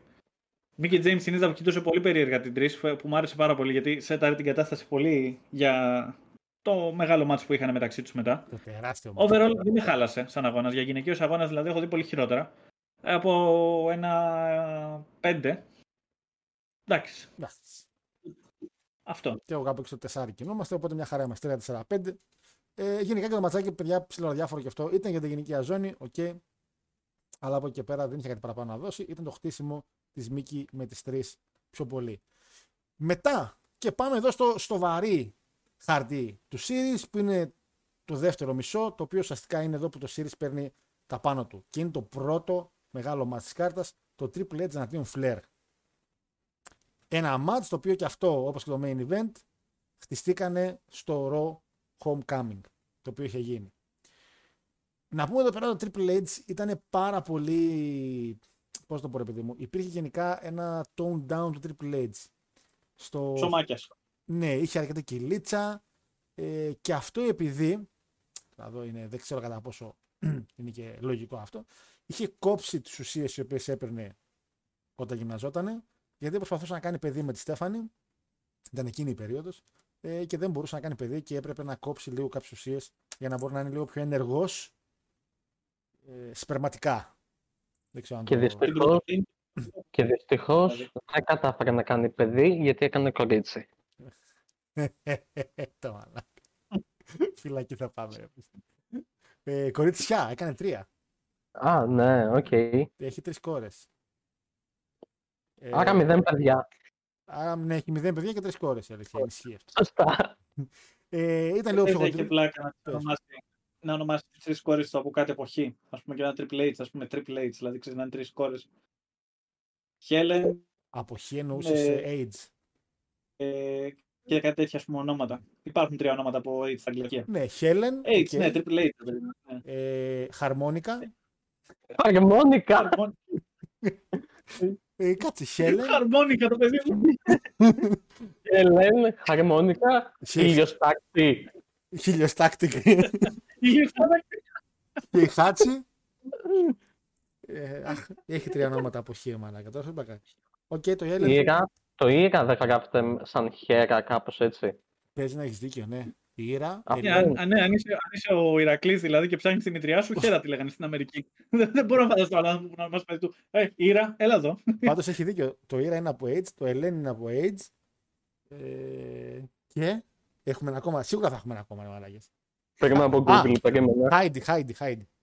Χάιντι. Εντάξει, μαλάκες. Και κατεβαίνουμε. Εντάξει. Είναι κάτω, φίλε, με όνομα Triple H, ας πούμε, στο WrestleMania 85.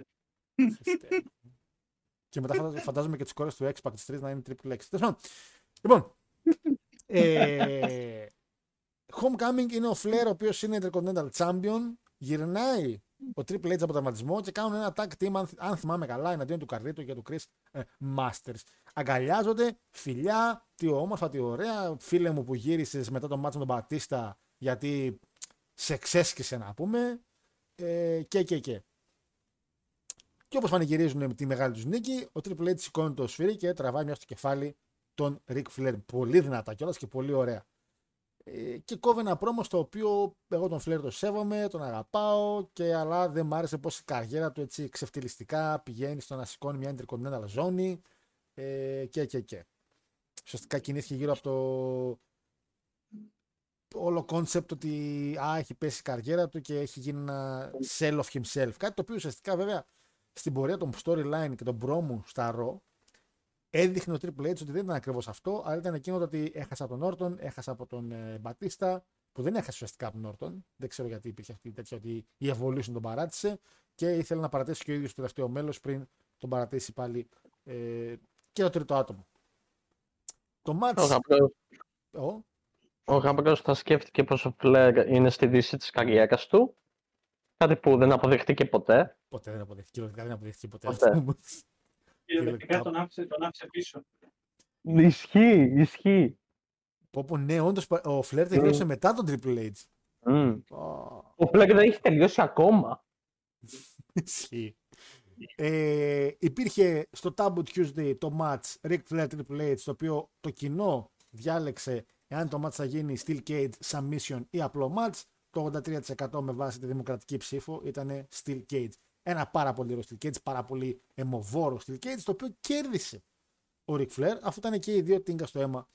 Και ήταν το επόμενο λογικό βήμα, ο Triple H να συνεχίζει να επιτίθεται στο Ric Flair, θεωρώντας ότι το ότι έκανε escape στο κελί δεν είναι κανονική νίκη, και έτσι το match το έκανε ο Bischoff, ένα last man standing match, το οποίο, παιδιά, δεν ξέρω τι λέτε, ήταν εξαιρετικό. Είχε μέσα κατσαβίδια, είχε αίμα από το πρώτο 5 λεπτό, αλλά όχι στυλ I'm ο John Moxley θα κοπώ, γιατί το έκανε ο Ric Flair αυτό και ο Flair ξέρει πώς να σελάρει το αίμα και πώς να δουλεύει με όλο αυτό. Ο Moxley δεν, πραγματικά το πιστεύω, δεν ξέρω αυτό το παιδί ή αν είναι απλά ένα δικό μου μίσος για αυτόν τον άνθρωπο, δεν μπορεί να δουλέψει καν το πώς να κόψει το κεφάλι του και να δουλέψεις μετά με το αίμα. Ο Flair το έκανε πάρα πολύ ωραία. Από την ώρα που άρχισε να ματώνει και μετά, πραγματικά από το 5 λεπτό, άρχισε να δείχνει ότι ψιλοζαλίζεται συνεχώς, άρχισε λίγο να το χάνει, να απλώνει σε πολύ ωραίες στιγμές το αίμα στο μαλλί, το ξανθό, ώστε να φαίνεται πιο έντονο. Και χρησιμοποιηθήκανε πάρα πολλά αντικείμενα ψιλοάκυρα, όπως ήταν το κατσαβίδι που αναφέραμε πριν. Μετά είχαν τις σκάλες. Τα steps τέλος πάντων, για τα σκαλοπατάκια τέλος πάντων. Και είχαμε μια εξαιρετική στιγμή, την οποία ήταν ο Triple H και λέει: μείνε κάτω, αλλιώς θα τελειώσω, λέει, την καριέρα. Μη σηκώνεσαι. Και είναι εκεί που του λέει ο Flair όχι και τον πιάνει. Τον πιάνει κυριολεκτικά τα παπάρια με το χέρι του. Όταν λέμε τα πιάνει, τα πιάνει όμως και τα ζούληξε κιόλας. Καλή στιγμή. Εν τέλει, το τελείωμα έγινε με ένα pedigree, το οποίο ήταν και το finish του Triple H, αλλά έχει φάει πάρα πολύ ξύλο και ο Flair. Μέτρησε μέχρι το 12 της Triple H νικητής και απόλυτα λογικό, καθότι και ο Triple H συνέχισε μετά να ξαναπαίρνει push, και παρότι ήταν χοντρός και κάποιος άλλος θέσης του δεν νομίζω να παίρνει το push, ο Triple H πήγε για το match στη Μάνια με τον Σίνα. Νομίζω το τελείωμα ήταν με το σφυρί. Είχε κάνει ήδη 3 pedigree. Και με το σφυρί τον αποτελείωσε. Εγώ νομίζω ήταν. Νομίζω ήταν σφυρί και μετά πέντικρι. Το αντίθετο. Πρώτα 3 πέντικρι, ναι. Σηκώθηκε και με το σφυρί τον αποτελείωσε. Πρέπει να ξαναδούμε το show. Μα ρε φίλε, θα αρκεζόμουν ότι. Κυριακή, άμα είναι. Αλήθεια, νομίζω έτσι ήταν. Αλλά, έχετε δίκιο, συγγνώμη, το έχω σημειώσει πιο κάτω. Ναι, έχετε δίκιο. 3 pedigree, έχετε δίκιο. Και ο Flair σηκωνόταν συνεχώς. Ναι, το έχω. Και τον βάζει. Μάλιστα, να κοροϊδεύεις τον Μάριο και τους Ολυμπιακούς Αγώνες. Συγγνώμη. Έχετε απόλυτα δίκιο, παιδιά. Χίλια συγγνώμη. Από την επόμενη εκπομπή, εγώ καλωσορίζω. Ωραία, στο Rumble ξεκινάς εσύ. Αλήθεια. Εννοείται. Όπου πάει τώρα, τελείωσε, πάει η εκπομπή, πάνε όλα. Λοιπόν, για πες και το ματσάκι, πώς σου φάνηκε, Μάρη, μιας το πήρες το. Πώς μου φάνηκε το μάτς. Καταρχάς, το μάτς είχε πάρα πολύ ωραία storyline. Ναι. Είχες από τη μία τον γαμπρό να λέει ότι πας, εγώ είμαι ο dirtiest player of the game και ότι θα σε αποτελειώσω. Και ο Flair ήταν σε φάση που δεν είχε να αποδείξει κάτι. Ήταν απλά ο Flair, δηλαδή ότι έκανε σε όλη του την καριέρα. Γι' αυτό το έχτισαν πολύ καλά με διάφορες βρωμιές. Δηλαδή, ο γαμπρός με το σφυρί, ο Flair με. Με διάφορες βρωμιές. Ο ένας κάνει δηλαδή τη μύτη του. Εννοώ, ρε φίλε, το dirtiest player of the game, πώς το χτίσανε. Ναι. Ο Flair με τα καλαμπαλίκια, πόκους σε πόδια που έκανε. Το κακό με αυτό το μάτσι ήταν, νομίζω, πως κράτησε πολύ παραπάνω από ό,τι έπρεπε και είχε λίγο κάποιες στιγμές οι οποίες ήταν βαρετές. Αλλά πέρα από αυτό, καλό μάτς, νομίζω προτιμούσα το μάτς στο Taboo Tuesday, το βρήκα καλύτερο, αλλά και πάλι αυτό το βάλε ένα 7,5. Είχε πολύ καλό storyline και από δύο άτομα που ξέρουν πώς να χειρίζονται ένα storyline, ξέρουν πώς να σελάρουν και να δημιουργήσουν ένα συναίσθημα στον κόσμο. Και αυτό δεν το βλέπεις με πολλούς. Οπότε ναι, ένα 7,5 το βάλε εγώ. Κοίτα, το μάτς είναι το μεγαλύτερο μάτς διάρκεια σε όλη την κάρτα. Κράτησε 27 λεπτά. Ναι, αλλά είχε κάποιες στιγμές που θα μπορούσαν να κοπούν. Ναι, απλά είναι και last man standing, εσύ. Πρέπει να προωθήσεις και λίγο ότι ο άλλος θα μείνει κάτω για 10 δευτερόλεπτα. Ναι. Δηλαδή μου φαίνεται καλός ο χρόνος, παιδί μου. Το μάτι ουσιαστικά, είπες το βάλες 7,5. Ο κύριος Μέλτζερ το έβαλε 4 αστέρια. Οπότε κάπου στα 8. Κάπου στα 8, ναι, αν το είναι πεντάδο, το πας κάθε αστέρι επί 2, 8. Και Αντώνη, εσύ. Εγώ προσωπικά, όταν το πρώτο είδα, ένιωσα και εγώ αυτό που είπε ο Μάριος στην αρχή. Ότι ένιωσα βασικά ότι τράβηξε πολύ κατά θύμας. Αλλά η αλήθεια είναι ότι όσο το βλέπα, σκεφτόμουν ότι είναι ένα last man standing. Και από εκεί που ξεκίνησε σιγά σιγά το κομμάτι, ξέρεις, των μεγάλων, ας πούμε, πεσημάτων που καθόντουσαν κάτω, ας πούμε, για κάμποση ώρα, κατάλαβα πόσο πολύ σημασία έχει να τραβήξει και πολύ ο αγώνας. Γιατί ένα last man standing 10 λεπτών δεν θα έβγαινε, ρε φίλε. Οπότε έπρεπε να τραβήξει πολύ για να μπορέσεις να καταλάβεις ότι αυτός ο αγώνας είναι σημαντικός. Γιατί δεν μιλάμε ότι παίξαν, ας πούμε, ο Spike Dudley με τον Τατζίρι, παίξανε ο Γαμπρός με τον Flair. Δηλαδή αυτό το μάτι δεν θα μπορούσε να τελειώσει απλά στα 15 λεπτά. Απλά. Είναι λίγο ίσως όσο το βλέπεις, λίγο να θες λιγάκι, ας πούμε, να νιώθεις κατά στιγμές αυτό το αίσθημα ότι άντε να τελειώσει σιγά σιγά, αλλά όσο περνάει η ώρα, αυτό το αίσθημα αρχίζει και σβήνεται, γιατί αρχίζουν και ανάβουν τα αίματα. Κυριολεκτικά, γιατί ο Φλερ, δεν ξέρω τι έχει αυτός ο άνθρωπος πάνω του και μπορεί και βρίσκει φλέβα τόσο γρήγορα και γεμίζει, όχι απλά αίμα. Γίνεται σαν γερμανικό λουκάνικο, γίνεται, ρε φίλε. Τόσο αίμα μιλάμε. Χάλια, τελείως έτσι μιλάμε κάθε φορά. Και είχε γίνει και ο Γαμπρός, άστα να πάνε. Οπότε αυτό το μάτσο όσο πήγαινε, γινότανε. Ήτανε πάρα πολύ καλό για αυτό το λόγο. Από μένα πήρε 8 στα 10, γιατί ήταν απλά, δηλαδή για έναν δυσκίνητο Φλερ, ο οποίος πλέον δεν μπορούσε να πάρει τα πόδια του, και αυτό συνέχισε για την επόμενη 25 ετία, που τώρα τελευταία χάλασε, δηλαδή τελείωσε η καριέρα επιτέλους, ελπίζω. Ήταν ένας πάρα πολύ καλός αγώνας για μένα. Δηλαδή αυτό, ας πούμε, με το σφυρί, νομίζω ότι είναι και iconic. Δηλαδή όσο σκέφτομαι σκηνές που ο Triple H, ας πούμε, went off the line, ας πούμε, πάντα θυμάμαι αυτό που τον κοπάνεις στο Φλερ, ας πούμε, και βλέπεις και σπάει το sledgehammer. Το οποίο εντάξει, δεν νομίζω να ήταν pre-cut. Δεν νομίζω να το είχαν κόψει πριν. Πρέπει να το σπάσε. Λες να το σπάσε έτσι. Γιατί είναι και η πλάτη, ήταν και τραυματισμένη και η πλάτη του τέτοιου, του Φλερ. Δηλαδή, βασικά τραυματισμένη είναι ότι η πλάτη του πάντα ήταν. Εσύ απλά είδα πως έσπασε το ξύλο και δεν ήταν όταν, ας πούμε, το είχαν κόψει πριν. Μου φάνηκε ότι έσπασε πολύ παράξενα. Γι' αυτό. Μπορεί να ήταν αδύναμο κομμάτι για να σπάσει πιο εύκολα απλά τότε. Να είναι prop.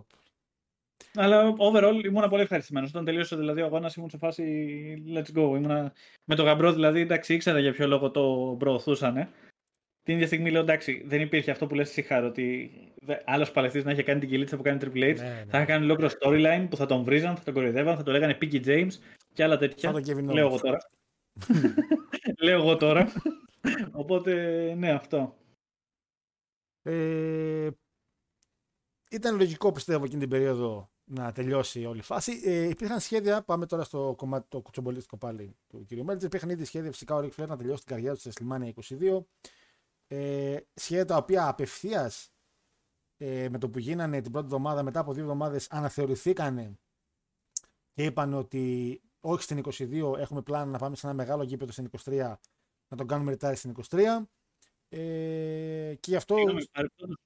Πριν τελειώσει, να σημειώσω κάτι επίσης. Παρακαλώ. Ότι εκεί που ξεκίνησε το Figure 4 ο Φλερ, κάτι που σκέφτηκα είναι αυτό το θέμα με τη χρήση των σκηνιών γενικά στο wrestling. Η ψυχολογία του να πιάνεις το σκηνή για να κάνεις οτιδήποτε. Είναι λες και είναι κάποιο είδους power bank, έτσι.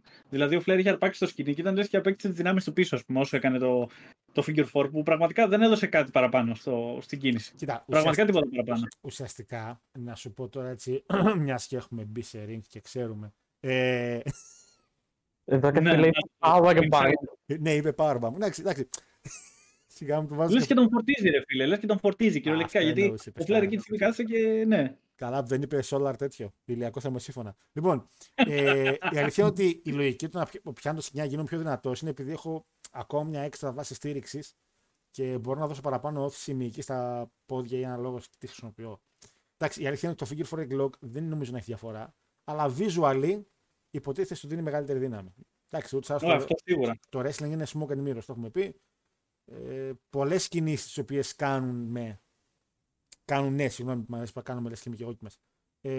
είναι πολύ διαφορετικές. Εντάξει, έχω δει άνθρωπο να κάνει scoop slam, τόσο power slam, που να ήταν πιο αδύνατος και από το πιο κοντούλης και από τον Μάριο, σε άτομο που είναι. Πιο κοντούλης και από τον Μάγκια. Όχι κοντούλης από τον Μάριο. Δηλαδή με πολλά κιλά πάνω του. Και το είχα δει μπροστά μου και λέω πώς έγινε αυτό ρε πώς. Και μου δείξαν σε κάτι κινήσεις και εντάξει, ήταν πανεύκολο εν τέλει να γίνει. Ναι, ο Λίξα λοιπόν ήταν να φύγει για την πάση τελειώματα. Έδωσε όμως ένα πάρα πολύ καλό μάτς. Θεώρησαν ότι η 23 θα είναι μεγαλύτερο γήπεδο. Γιατί όχι να περιμένουμε μέχρι την 23. Εν τέλει, όπως τα ξέρουμε, το retire του έγινε στην 24, ούτε καν στην 23.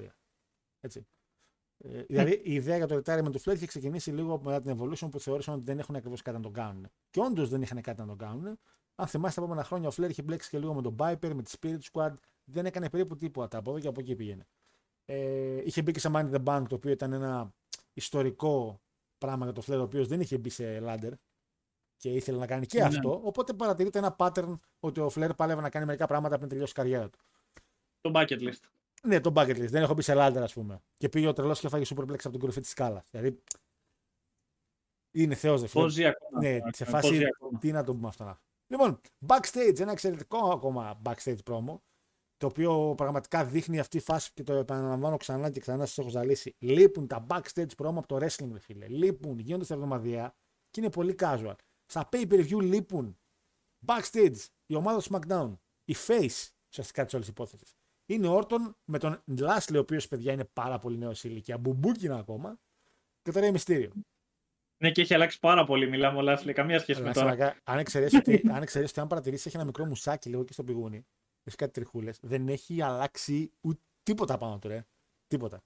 Τίποτα. Ακόμα σαν το mini είναι από το τέτοιο, από τον Austin Powers. Δηλαδή, όσο τον βλέπω αυτό το πράγμα μου στο μυαλό, απλά σε άλλη φυλή.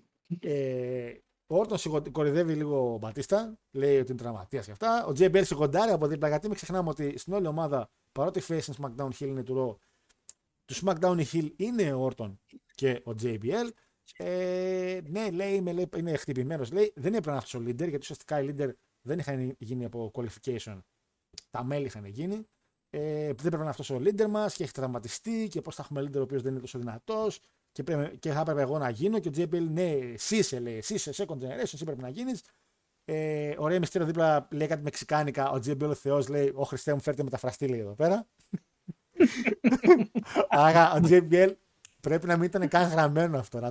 Έτσι όπως το είπε, φάνηκε ότι είναι πολύ στο φλου. Σε φάση, τελειώνει τη φέρτα μεταφραστή εδώ. Κοροϊδεύει, φωνάζει και ο JBL. Ναι, κάντε τον Orton επειδή μου και εμφανίζεται στην κάμερα, αφού κάνει λίγο πίσω ο κάμεραμαν. Εμφανίζεται ο Μπατίστα. Και λέει μια, ο Orton λέει: Μπατίστα, λέει, μόλις λέγαμε για σένα. Και κάνει μια Μπατίστα, ναι, λέει, το άκουσα. Και κάνει ο JBL από δίπλα. Ο Ράντι μιλούσε. Σε φάση, ρε φίλε, ακόμα και που και οι χείλ τους ήταν ξεκαρδιστικοί, ρε φίλε. Ήταν πάρα πολύ το καρίσμα εκεί πέρα. Είδε ο JBL οργισμένο Έλληνα και έκλασε πάνω του, φίλε. Και κατευθείαν, συγγνώμη, με συγχωρείτε, συγγνώμη, πατριώτη, δεν ήθελα να σας το κάνω αυτό. Να μην έχουμε τώρα το SmackDown memes εδώ πέρα, τα πατριωτικά νέα. Να κάνει μόνο στο segment του Μπατίστα. Μπατίστα, ο οποίος γύρισε και είπε: Είμαι παιδιά ότι για να γίνει πρωταθλητής. Είμαι καλύτερος εδώ πέρα και δεν νομίζω να υπάρχει κάποιος ο οποίος θεωρεί κάτι διαφορετικό. Ο Ρέι Μυστήριο του λέει: Καλά, είσαι σοβαρός, φίλοι είμαστε εμείς, τι και πώς. Ο Lashley χειραψία απευθείας και τον κοιτάει και όλος τον JBL και ο Orton σφάσει. Έλα ρε μαλακά. Ο JBL λέει γρήγορα γι' αυτός ναι, εννοείται. Και ο Orton μετά από λίγο λέει: Ναι, οκ, εσύ είσαι ο άντρας. Εσύ ο άντρας, sorry. You are the man. Η μετάφραση είναι λάθος. Δεν είναι εσύ ο άντρας. Sorry. Ναι, το συζητάτε πηγαίνει διαφορετικά. Η μετάφραση είναι λίγο λάθος. Ήταν Google Translate αυτό που είπα. Και ουσιαστικά είναι έτοιμοι για το main event. Πριν γίνει φυσικά το main event, έχουμε τον Edge μετά. Παίζει η μουσική του Edge. Βγαίνει έξω με τη Λίτα. Κόβει ένα εξαιρετικό πρόμο, το οποίο ουσιαστικά λέει ότι θα κάνω από εδώ και πέρα τέρμα λέει τηλεοράσεις, τέρμα λέει τα δεντράκια του Καρλίτο και αυτά. Θα κάνω δικό μου talk show, θα λέγεται The Cutting Edge. Θα είμαι εγώ με ένα μικρόφωνο και τίποτα άλλο και θα λέω τα πράγματα ακριβώς όπως έχουν. Μαζί με την co-host Λίτα και με το κοινό άρχισε να φωνάζει σλατ για πολλή ώρα. Κόβει promo Edge, μιλάει γενικά για πράγματα και κάποια στιγμή βλέπεις στο κοινό υπάρχει ο Δημήτρη Young. Δημήτρη Young ήταν ένας πάρα πολύ γνωστός παίχτης του baseball των Detroit Tigers στο Detroit. Έτσι. Και φυσικά του γυρνάει που κάνει ερωτήσεις. Και γυρνάει και λέει μια εξαιρετική ατάκα η οποία δεν θεωρώ ότι γέρασε και πολύ καλά. Το Is this a lack of talent που δεν παίρνετε τίτλους ή lack of steroids. Ίδρωσε μέχρι και ο Σβέρκος των τοίχων backstage. Είχανε τόσο πολύ. Δηλαδή κάτι μάστερ ήταν. Γιατί δεν το βρήκα αυτό. Συγγνώμη. Θα έπαιξε φάση και φωνάζα και αγκόταν ένα μικρό τέτοιο από τα αποδυτήρια. I go pro. I go pro. Δηλαδή μπορούσες να μην το πεις έτσι. Αλλά φαντάζομαι ότι κάπως το έγραψε να το πει. Οπότε ήταν clean η όλη φάση. Φυσικά εκεί γίνεται ένας χαμός. Λέω ότι γενικά το Detroit κορυδεύει όλες τις ομάδες Detroit που δεν έχουν πάρει τίτλους, που χάνουν συνεχώς. Και από τα γέλια του κάποια στιγμή του φεύγει μαστίχα από το στόμα και παλεύει να τη χαστοκίσει την ώρα όμως νερά και του έφυγε. Και είναι κάτι το οποίο θυμήθηκα το έκανα εγώ συνεχώς μικρός στην αυλή. Συγγνώμη. Παύση. Είπες η μαστίχα. Του φύγει η μαστίχα από το στόμα. Η έλμα. Όχι η τσίχλα. Α, κατάλαβα. Εντάξει. Δηλαδή, ούτε αυτό ρε μαλάκι Αθηναίοι. Έχει δίκιο, Αντώνης, αλλά... παιδιά, μαστίχα είναι. Λες, ο Stone Cold με τι έμπαινε μέσα, με βεργίνες. Εντάξει. Δεν έχουμε live chat για να σας σκίσω. Θα σας σκίσουν τα παιδιά στα comments. Δεν χρειάζεται να σας σκίσω εγώ. Παιδιά, το υλικό είναι μαστίχα. Δεν είναι μόνο ηχείου. Η τσίχλα, όχι, δεν τρως τσίχλα. Τσίχλα είναι πουλί, ρε μαλάκα. Τι είναι? Η τσίχλα είναι η αργόρα, μαλάκες. Α, καλά, εντάξει. Θα περάσετε δύσκολη τρίτη, να ξέρετε. Ξέρω. Είναι όπως το πουρο, δεν υπάρχει λέξη. Δεν υπάρχει λέξη πουρο, δεν υπάρχει αυτή η λέξη. Είναι τσιγάρο. Αδελφέ μου, εκτίθεσαι. Μα θεωρεί μαλακά, αφού ξέρεις την αλήθεια. Εκτίθεσαι. Είναι τσιγάρο. Και το μικρό... Μήπως αυτό να το κόψουμε, μήπως αυτό. Με το μαστίχα, να το πάμε από την αρχή, να πεις τσίχλα. Προχωράω. Και λέει την ατάκα για τους τίτλους, μετά πάει στο κομμάτι για το lack of steroids, το οποίο λέει εντάξει παιδί μου, εσύ σίγουρα λέει, δεν μιλάω για σένα λέει Δημήτρη Γιάνγκ, εσύ δεν κάνεις inject λέει από steroids, το μόνο που κάνεις inject λέει είναι Gispergers, που ήταν και λίγο χοντρούλης. Και πάει να σηκωθεί και να φωνάξει. Τέλος πάντων, θέλει να μιλήσει, του δίνουν το μικρόφωνο, οπότε φαντάζομαι και αυτό ήταν scripted, δεν νομίζω ότι δώσουν το μικρόφωνο έτσι. Και γυρνάει και λέει για τις ζώνες που έχει το Detroit από άλλες ομάδες, όπως ήταν οι Red Sox, που ήταν το γήπεδο εκεί μέσα.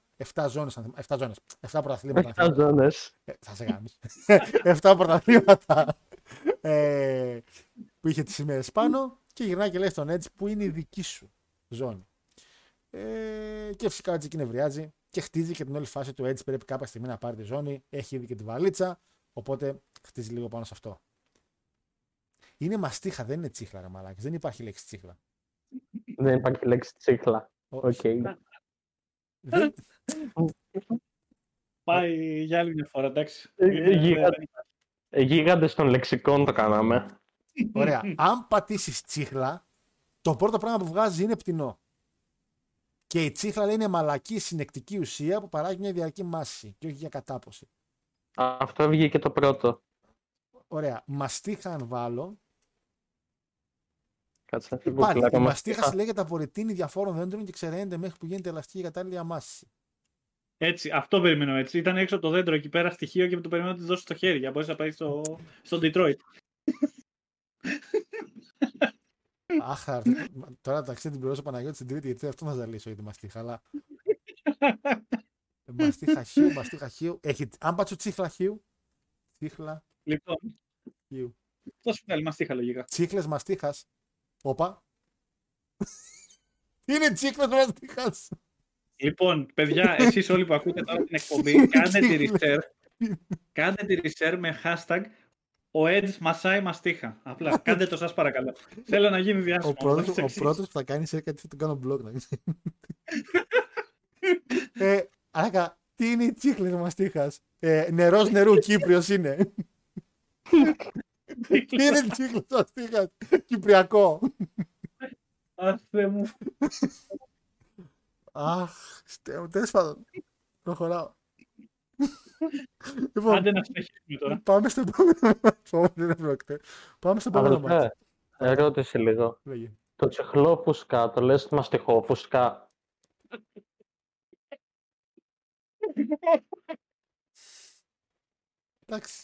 Εντάξει ρε μαλάκες, εντάξει. Γίγατε στο κάτς μόνος μου. Παπαδού, οι αγαπημένες μου μαστίχες. Εντάξει. Εντάξει, Αντώνη, έχεις το κλιπάκι σου για το Insta, εντάξει, το πήρες. Έχω πάρει ένα από καλά, δεν αφήγια γιατί θα μπορέσει. Εντάξει. Προχωράω, σας πηδάω και προχωράω. Λοιπόν, μάτς για την WWE ζώνη. Το storyline έχει να κάνει ως εξής. Ο κύριος Μπίσοφ, από τη μέρα που είχε έρθει ο Σίνα στο Ρο, δεν τον έχει πολύ σε εκτίμηση από ό,τι φάνηκε. Εντάξει, είναι ξεκάθαρη φάση face champion, heel authority. Έτσι, το έχουμε διάπειρες φορές συμβαίνει στο wrestling με διαφορετικούς χαρακτήρες. Συγκεκριμένη κατάσταση έχει να κάνει με τον Τζον Σίνα και με τον Μπίσοφ, ο οποίος χρησιμοποιεί έναν Παλαιστή, ο οποίος ήρθε τώρα ουσιαστικά στο Ρο, τον Κερτάγκλ, ο οποίος Κερτάγκλ είναι εδώ πέρα, θεωρώ εγώ τουλάχιστον, στο peak των wrestling abilities του. Έτσι έχει γυρίσει η φάση για τον μάτς με τον Μάικλς, είναι και η φάση λίγο πριν πάει στο TNA με το Per Angle κατάσταση. Είναι η φάση που φοράει και τα μαύρα και όλα, γιατί θυμάστε και ο Άγγλου μετά από λίγο καιρό έγινε και World Heavyweight Champion, έτσι, από το πουθενά βέβαια, σε ένα SmackDown. Ναι. Αλλά είναι η φάση που ήταν τόσο καλός που λέγανε παιδιά πρέπει να του δώσουμε τη ζώνη, δεν γίνεται. Είναι και τα μάτς που έκανε με τον Ντέικερ μετά, δηλαδή είναι η peak χρονιά του Άγγλου όσον αφορά το intensity που είχε. Εδώ πέρα είναι heel και είχε σαν manager τον Daivari, το οποίο το κάνει ακόμα πιο heel γιατί είναι ο Daivari, ό,τι έμεινε ουσιαστικά από την όλη φάση με τον Μαχάμεντ Χασάν. Ο Σίνα έχει νικήσει Κερτάγκλ στο παρελθόν. Ο Άγγλ επιμένει στο ότι μπορεί να κερδίσει τον Τζον Σίνα και λέει στα πρόμο του. Βασικά να το πούμε αυτό, ότι και στο μάτι του Triple H με του Φλερ και στις γυναίκες και στο Σίνα Άγγλ και στο main event παίζουν εξαιρετικά πρόμο. Βασικά εξαιρετικά. Παίζουν πρόμο. Πρόμο βίντεο με πρόμο μουσική και δείχνουν το story. Ακόμα και από την απαγωγή της Μίκη, έτσι. Triple H, Flair από το Taboo Tuesday και μετά. Και εδώ πέρα για το Σίνα Άγγλ, ότι ο Άγγλ γυρνάει και λέει ότι ο Σίνα ξέρει πόσο καλός είμαι και φοβάται πόσο καλός είμαι και γενικά. Πάρα πολύ ωραία. Ευχαριστώ, παιδιά. Όχι, είναι σωστό αυτό που λες με τα βίντεο packages που έδειχναν. Γιατί όντως σου έδινε τι είχε γίνει στους προηγούμενους μήνες και γιατί παλεύουν αυτοί οι δύο. Μα πέρα από αυτό, ανάμεσα στα βιντεάκια, όπως αυτός που έκανε το μοντάζ, ανάμεσα στα βιντεάκια, ξέρεις που μιλάει ο Παλαιστής και δείχνει σκηνές από το wrestling, τους έχουν κάνει και κάποια. Πώς λέγονται ρε εσύ, Αντώνη, που είσαι ηθοποιός, αυτά τα βιντεάκια τα οποία τα κάνεις π.χ. που ήταν στη βροχή και βαρούσε το κεφάλι του. Ανεργία. Όχι. Ανεργία. Επειδή πάει για τη βροχή και χτυπούσε. Θα σου πω εγώ που θα μπει σε μένα για ανεργία. Εγώ δουλεύω σε ένα διάσημο podcast. Θα είναι ηθοποιός. Ήταν τόσο σποτών γιατί είχα πει για την βροχή. Γιατί είπα για την βροχή και το κεφάλι που μπορούσε. Και κάτι τόσο σποτών μαλάκα το σχόλιο. Για στο φούντα τα λέμε. Ναι, ευχαριστώ Αντώνη, ευχαριστώ. Λοιπόν, εγώ εδώ πέρα θέλω το δικηγόρο μου αυτή τη στιγμή. Την εισαγγελέα φέρε. Λοιπόν, όπου θα κάνουμε κουμπί σήμερα. Δεν θα προλάβω να τον Ολυμπιακό στις 8 η ώρα. Λοιπόν, γενικά αυτά τα φούτα τα οποία ρε παιδί μου τους έχουν βάλει όλους πίσω από κάποιες προβολείς με κάποια φώτα να κάνουν κάποιες κινήσεις, μετά τους έχουν πάρει όλους μέσα σε κάποια βροχή να κάνουν κάποιες κινήσεις και τα έχουν αυτά για κάθε Παλαιστή περίπου και τα χρησιμοποιούν όπου τους έρθει σε κάποια storyline. Δηλαδή, σαν ιδέα είναι εξαιρετικό. Πας σε ένα στούντιο το οποίο έχει ένα background, ρε παιδί μου, και τραβάς ένα βιντεάκι με κάποιες πόζες. Τον είπαν τώρα τον Κερτάγκλ. Θα κάνουμε ότι βρέχει και θα σου πετάμε πάρα πολύ βροχή. Και χτύπα το κεφάλι σου. Και είπα, άλλο θα κάνουμε τον ηθοποιό. Αχ, ήταν καλό. Μάρι, ήταν καλό, φίλε. Έχεις να πεις καλό αστείο, νομίζω, από το. Πότε γεννήθηκες? Από το 2019. Από το 2019. Ποιο πήρε τηλέφωνο στους γίγαντες και είπες, εγώ πήρα τηλέφωνο για την κυρία Παναγιώτη, βασικά. Και είπε το Λάσλεο, το Λάσλεο αργό. Ισχύει, το έχω κάνει και αυτά. Αχ, Θεέ μου. Λοιπόν, συναντίον Άγγλ και special referee ο Νταϊβάρη, γιατί ο Μπίσοφ θέλει να κάνει το screw job στον Τζάμιον, όπως έκανε ο Βίνς στον Μπρετ Χαρτ. Ένα μάτσο το οποίο, παιδιά, είχε πάρα πολύ intensity. Ο κόσμος ήταν μέσα στο μάτσο, ο κόσμος γούσταρε να δει το μάτσο. Υπέρ του Σίνα, κράζαν λίγο Άγγλ, αλλά υπήρχαν στιγμές που. Και είναι εδώ η φάση που λες, ρε φίλε, ότι πετάς έναν Παλαιστή όπως ο Κέρτ Άγγλ να βγάλει καλό μάτς στο Σίνα, γιατί είναι ο τσάμπιον σου και θες τον προωθήσεις, αλλά υπάρχει ένα δίπλο μαχαίρι. Ότι άμα ο χείλ σου είναι καλύτερος Παλαιστής από τον face σου, θα γυρίσει η βαρκούλα. Και ο Σίνα με το πήγε στο Ρο, τον γούσταρο κόσμο γιατί παλεύει με Κρίστιαν και Τζέρικο, άλλο να έχεις να παλεύει με Άγγλ, όλοι να σε φάσει ξεστή. Σκουπίδι λίγο Άγγλ, αλλά παλεύει πάρα πολύ καλά. Και εκεί γυρνάει. Αφού συγχρονίστηκαν κάποια στιγμή και φανόταν Σίνα Σάξ, Σίνα Σάξ. Αυτό ακριβώς. Είναι η φάση εδώ, παιδιά, που αυτό το που λέμε για τον Σίνα και για το hate του Σίνα, που είχαμε δει πάρα πολύ έντονα στη WrestleMania 22, που είναι από τα καλύτερα reaction που έχουμε δει, είναι ότι εδώ στα storyline με τον Άγγλ, όσοι παρατηρήσετε λίγο ακόμα και τα εβδομαδιά, θα δείτε ότι σιγά σιγά ο Σίνα είναι που ξεκινάει και χάνει ήδη ένα momentum το οποίο η εταιρεία ακόμα δεν το βλέπει, γιατί η εταιρεία τον πήγε πατητό και αυτόν και τον Μπατίστα όσο μπορούσαν, αλλά ήδη ο Σίνα άρχισε να πέφτει πάρα πολύ στα μάτια του κόσμου. Σε αντίθεση με τον Μπατίστα, ο οποίος Μπατίστα ήταν κυριολεκτικά το νούμερο 1, ο Ultimate Face, παρότι ήταν το νούμερο 2 της εταιρείας. Το match πήγε όπως περίμενε ο κόσμος να πάει. Το match είναι κανονικό μέχρι να χωθεί λίγο special ref, αλλά έχουμε αυτό το οποίο δεν σκεφτήκανε. Σκεφτήκανε, απλά λειτουργήσε στο storyline εδώ πέρα. Ότι ο Νταϊβάρη κάποια στιγμή τρώει μία από τον Σίνα και πάει να κάνει DQ. Και φυσικά είναι ο Κερδάνη που του λέει: τι κάνεις εκεί? Άμα γίνει DQ, λέει, δεν πάρω τη ζώνη. Ο Νταϊβάρη λέει: δεν με νοιάζει και εγώ θα κάνω DQ. Και σωμαλώνουν, ο Σίνα μπλόκ τον Άγγλ πάνω στον Νταϊβάρη. Και είναι η φάση, ένα πάρα πολύ ωραίο πράγμα το οποίο σίγουρα δεν θα το κάνανε αυτή την περίοδο. Ότι σε όλο το show έχεις την αντιπαλότητα των commentators μεταξύ Raw και SmackDown, την έχεις συνέχεια. Έτσι, το SmackDown κράζουν τα μάτια του Raw και ανάποδα οι Raw κράζουν το SmackDown. Και εδώ πέρα τι γίνεται? Μπαίνουν τόσοι διαιτητές στο match που κάποια στιγμή οι διαιτητές τελειώνουν. Γιατί όπως διαιτητής έμπαινε, τη μία τον έδερνε ο Σίνα, την άλλη τον έδερνε ο Άγγλ. Και αφού έχουν τελειώσει όλοι οι διαιτητές και είναι εκτός και ο Νταϊβάρη και είναι special ref match, δηλαδή έχεις παραπάνω από ένα referee, είναι ο Ρόμπινσον, ο οποίος είναι του SmackDown, και παρότι είναι legit κανονικός διαιτητής, οι commentators του Raw και φυσικά ο Κερτ Άγγλ ο ίδιος δεν δέχονται να διαιτητεύσει τον αγώνα. Γιατί ουσιαστικά υπάρχει το storyline ότι εν τέλει ο Ρόμπινσον αυτός ο οποίος κάνει το pin, και το storyline που χτίστηκε μετά τις επόμενες εβδομάδες είναι ότι δεν έχασα, δεν έκανε δικός μας διαιτητής το pin. Είναι η φάση εδώ με το Super League που φέρνουν διαιτητές από το εξωτερικό. Ναι.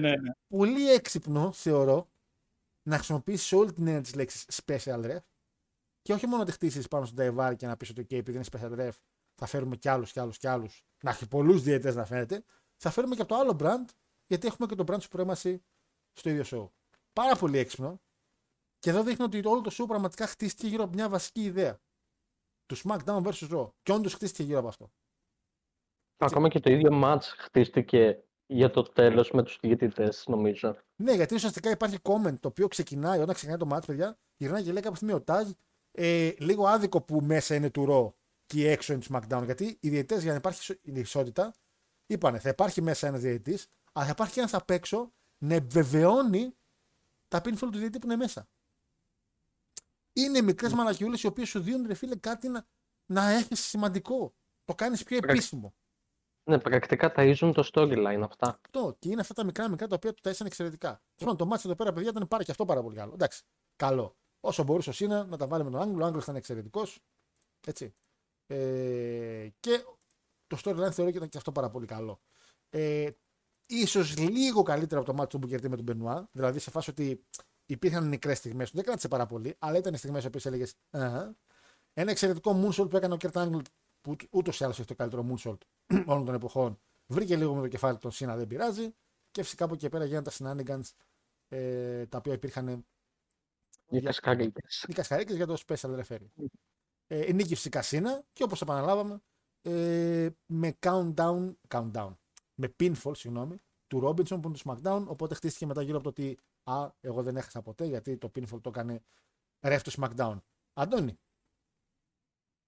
Λοιπόν, καταρχάς θα πούμε αυτό με τους διαιτητές, ότι είχε ξεκινήσει, εμένα, δηλαδή αγαπημένη μου τέτοια στιγμή ήταν στο Rumble, εκεί δηλαδή ξέρεις που πετάγεται έξω ο Μπατίστα και ο Σίνα μαζί και έρχονται μαζί μέσα ένα σετ διαιτητών από τη μία και από την άλλη πλευρά, ναι. Και δείχνει εκεί πέρα ότι αυτοί το SmackDown στηρίζουν το δικό τους και αυτοί το Raw στηρίζουν το δικό τους αυτή τη φάση. Το οποίο προχώρησε τόσο ωραία που όταν συνέβη στο Survivor Series στη σκηνή και έβλεπες τους αποδοκιμασμούς, ας πούμε, και τους άκουγες από το Raw Commentary Team, έλεγες ότι είναι πάρα πολύ ωραίο, ρε φίλε. Δηλαδή έχει χτιστεί, καταλαβαίνεις γιατί συμβαίνει αυτό το πράγμα. Δηλαδή ότι δεν είναι ότι απλά βάλαμε έναν τύπο μέσα με μια στολή διαιτητή, ήταν ο τύπος από το SmackDown, ο Charles Robinson. Και βάλανε και τον Robinson, που είναι και η πιο αναγνωρίσιμη μόρη διαιτητή, θεωρώ, στο WWE κατά τη διάρκεια του 2000. Ένας αυτός και ο Μάικ Κιόντα. Αυτοί οι δύο. Ήταν δηλαδή αυτούς τους έλεγες και ήξερες ποιος είναι και ποιος είναι ο άλλος, ας πούμε. Από εκεί και στο εξής, καταρχάς, shout-out στο φιλαράκι μου που κάθισε 6η-8η σειρά πίσω από τους commentators και είχε σηκώσει ελληνική σημαία. Μπράβο. Σε ευχαριστούμε. Ισχύει ότι υπήρχε. Μ' αρέσει γιατί εγώ όποτε βλέπω PvP από αυτά τα Big Four, πάντα υπάρχει μια ελληνική σημαία κάπου. Δεν ξέρω πώς κατά κάθε φορά. Και δεν είχε, δηλαδή ήταν και εξής, όχι τα χρόνια όπως τώρα που βλέπεις μπροστά διάσημες μορφές του Pro Wrestling στην Ελλάδα και όλα αυτά. Εκεί ήταν εξής πίσω με τη σημεούλα, γεια σας Ελλάδα, ξέρω εγώ. Ούτε που σηκώνανε οι σημαίες του Ολυμπιακού, ξέρω εγώ, στο Κεμπέκ. Ήταν άλλη φάση. Και από εκεί στο εξής, εντάξει, τι έχω να πω. Ο Άγγελ έχουμε ξαναπεί ότι είναι μέσα στη top 5 με τους αγαπημένους παλαιστές ever. Τους καλύτερους παλαιστές, δηλαδή είναι το machine που ονομάζεται Kurt Angle δούλευε. Ο Cena απ' την άλλη προσπαθούσε να ακολουθήσει γιατί ήταν ακόμα και τα πρώτα χρόνια του main event Cena. Και όχι ότι ήταν κακός ρε φίλε, αλλά εντάξει μπροστά στον Angle ήταν λίγος, όπως και να το κάνεις. Η πρόσθεση του Νταϊβάρη μέσα στον αγώνα ήταν και κωμικά καλή, γιατί εκεί πέρα που πήγαινε να δώσει τον DQ, γυρνάει και του κάνει ο Angle καλά, είσαι χαζός αγόρι μου, τι κάνεις εκεί, πώς θα πάρω εγώ τίτλο, και ήταν με βάρεσε, δεν με νοιάζει. Δηλαδή είχε πολύ ωραία αυτή η ασυνεννοησία μεταξύ Νταϊβάρη και Angle, πρόσθεσε πολλά για τον αγώνα θεωρώ. Και εντάξει, okay, όπως έχουμε ξαναπεί, η Super Cena The Origins, δηλαδή βλέπεις το κοινό να τον αποδοκιμάζει. Ένιωσε την απόλυτη πίκρα ο Cena νομίζω εκεί στο One Night Stand που μπήκε σε τελείως hostile area. Και μετά από αυτό οι οπαδοί έξω από το ECW αποφάσισαν ότι έχουν δίκιο στο ECW. Ναι, Cena, Sachs, ξέρεις. Αλλά οργανωμένα πλέον. Ας πούμε, κατεβαίναν ολόκληρα πούλμαν με οπαδούς σε κάθε show. Ας πούμε, οργανωμένα να βρίζουν μόνο το Cena. Καλό μάτς, 8 στα 10 από μένα. Ω, δυνατός. Μάρια. Εγώ πιστεύω πως ο Νταϊβάρη μικρός ήταν από τα παιδιά που είχαν την μπάλα και άμα δεν εκτελούσαν φάουλ, την έπαιρναν και έφευγαν. Γιατί ξεκινάς έτσι? Γιατί φίλε, όλο το μάτς χτίστηκε από τους διαιτητές πρακτικά. Όπως κάθε μάτς της ΣΑΕΚ φέτος. Όπως κάθε μάτς της ΣΑΕΚ φέτος. Πολύ σωστά. Πολύ σωστά. Αιχμηρό σχόλιο, αλλά αληθές σχόλιο. Ευχαριστώ. Τώρα, για αυτά που λέτε για το Cena που σιγά σιγά ξεκινάει το Cena Sucks, ένα από τα καλά που έχει ο Cena είναι ότι αυτό το έκανε δικό του πρακτικά. Όχι τώρα, αλλά στο μέλλον. Το Cena Sucks είναι και σαν να στηρίζεις τον Cena. Rise above hate τώρα, αυτά δεν μπορώ. Πέτυχε όμως. Πέτυχε.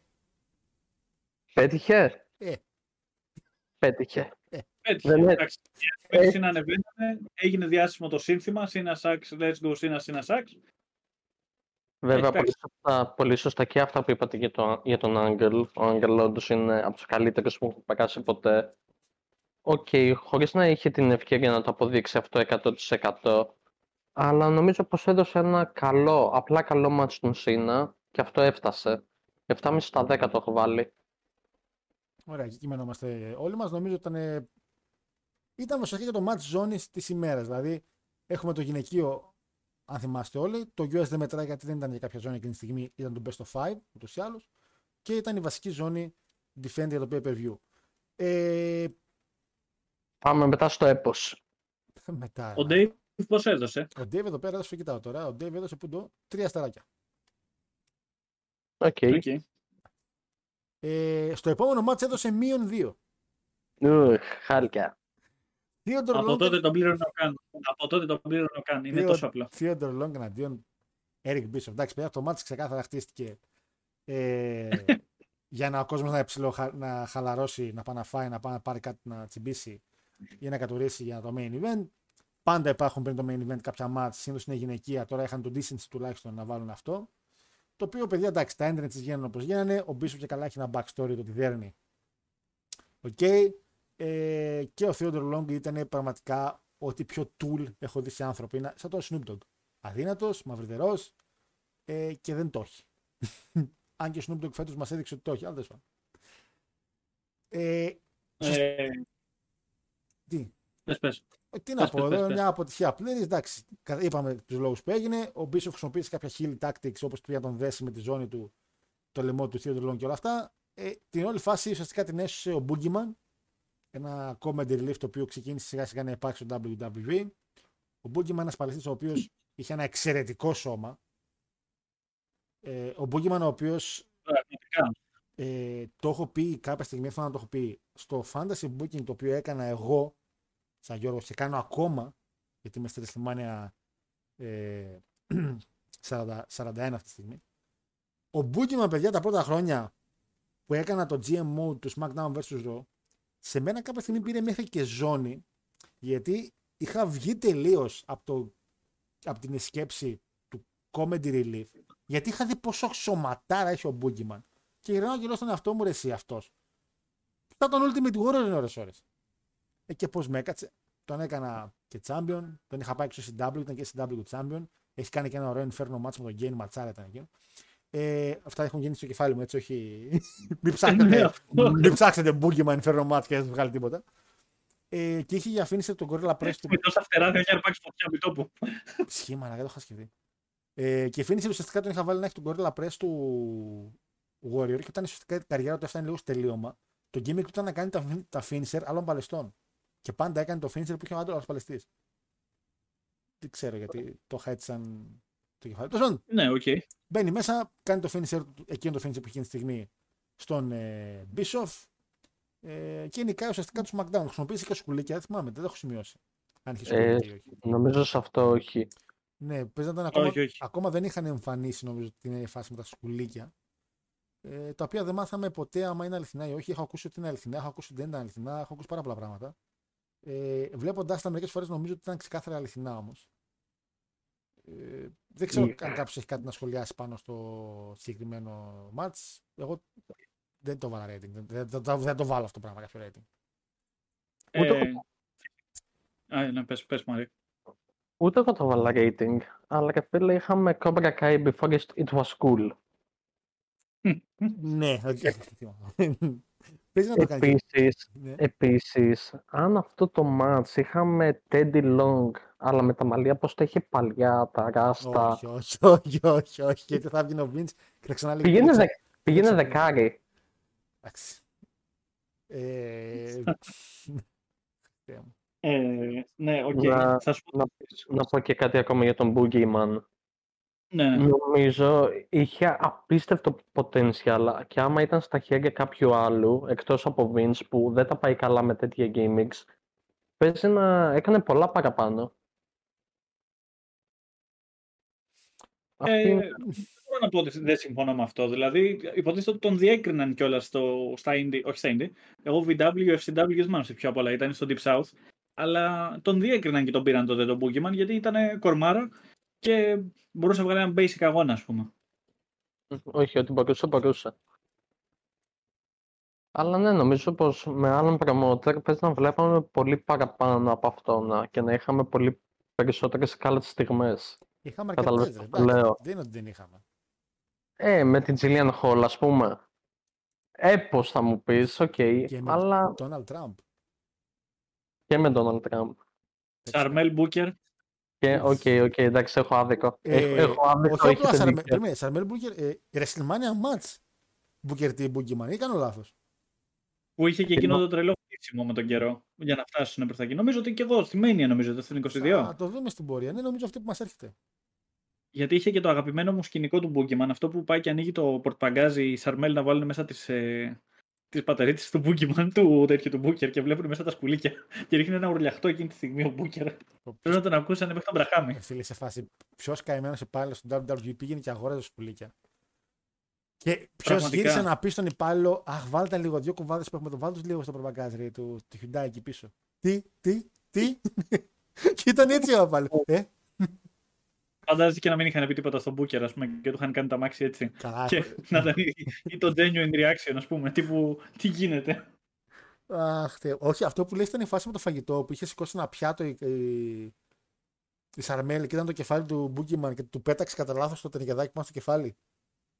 Και αυτό είχε γίνει, ναι. Αλλά ήταν διαφορετικά όμως αυτά. Ο Μάριος, δεν έχουν γίνει, λέει, τέτοια και έχουμε πει μόλις τώρα μόνο 5. Εντάξει, σχεδόν όλα πήγαινε για κόντρα, έτσι. Λοιπόν, τέλος πάντων, φεύγουμε από αυτό το ματσάκι. Είμαστε και πολύ κοντά στο 2.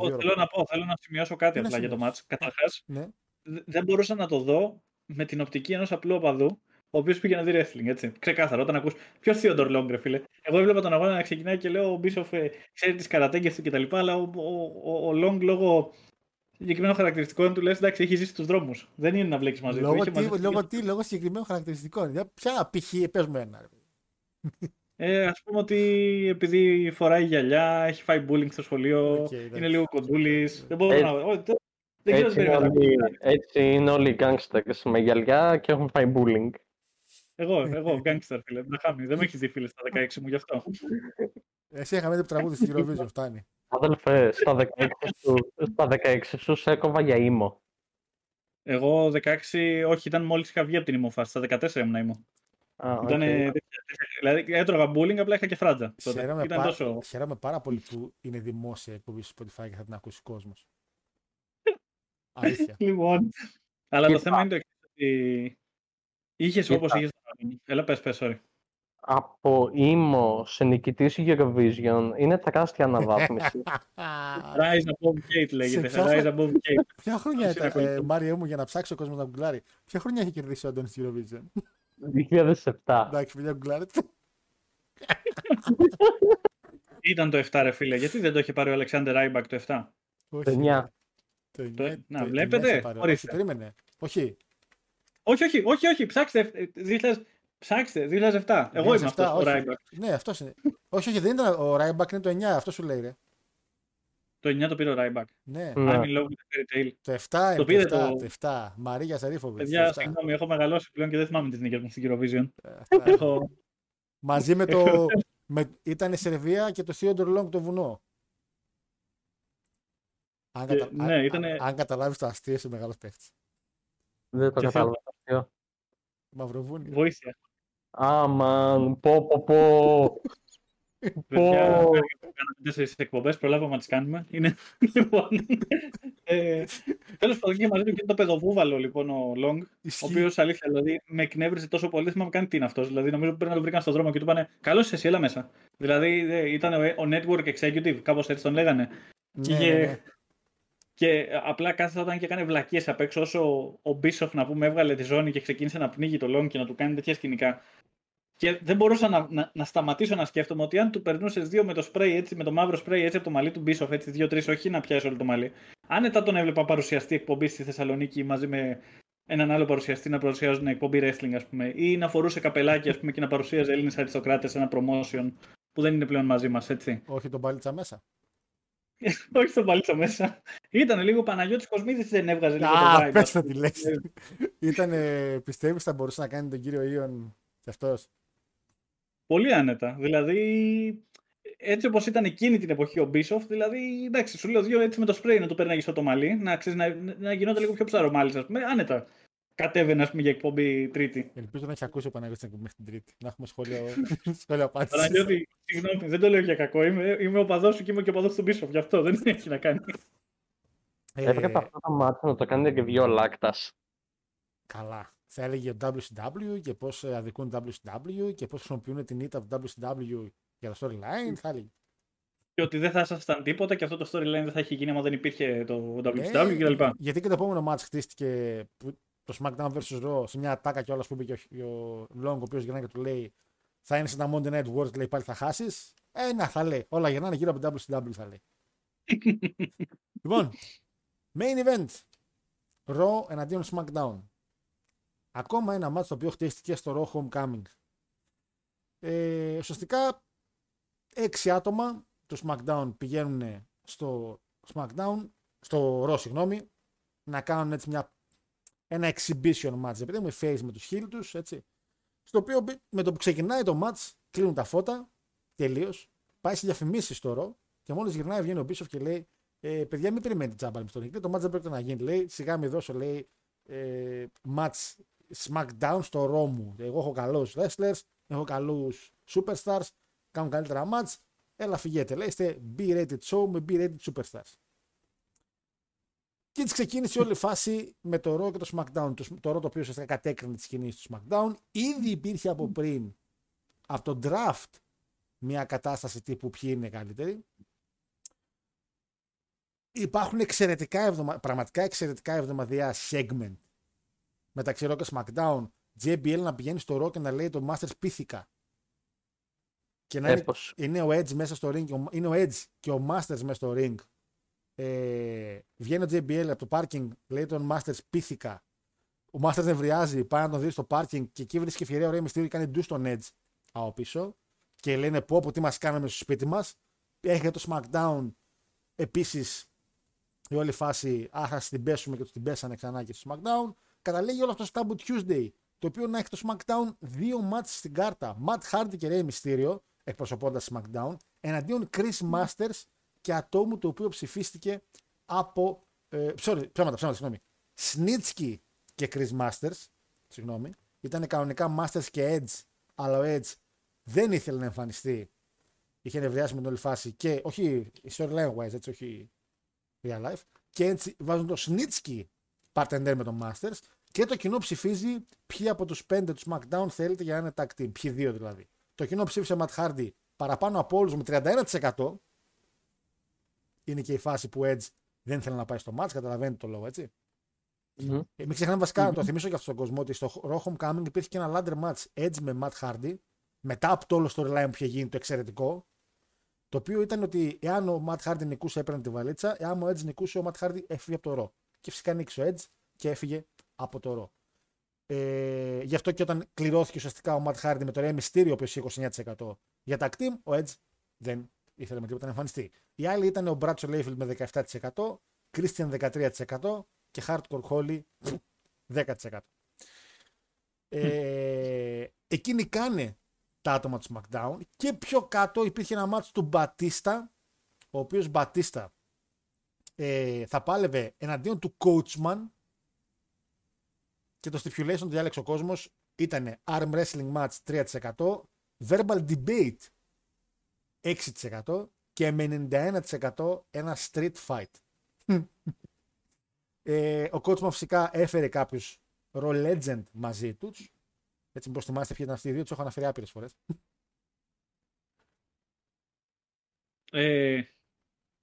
Legend. Τον... Λες legend της εκπομπής ή legend γενικά? Όχι, είναι legend του Raw, ρε παιδί μου. Μορτεκάι. Όχι, ρε μαλάκα, ήταν στο SmackDown ο Μορτεκάι. Πέταξε ένα. Legend, έτσι. Ένας από τους δύο παλεύει ακόμα. Α, ένας παλεύει ακόμα. Ποιος λένε ένας παλεύει ακόμα? Summer Gay. Στο All Elite παλεύει τώρα. Legend που παλεύει στο All Elite. Legend. Εκείνη την περίοδο δεν ήταν στο roster, ας πούμε. Εκεί ήταν από την Attitude Era, αν τον ξαναέφεραν. Ο άλλος ήταν πιο πριν από την Attitude Era. Α, Billy Gunn. Όχι. Αλλά τέτοιο μοτίβο ψάξε, καλά ήσουνα. Road Dog. Όχι, δεν εννοούσα να ψάξεις τόσο έντονα μέσα εκεί.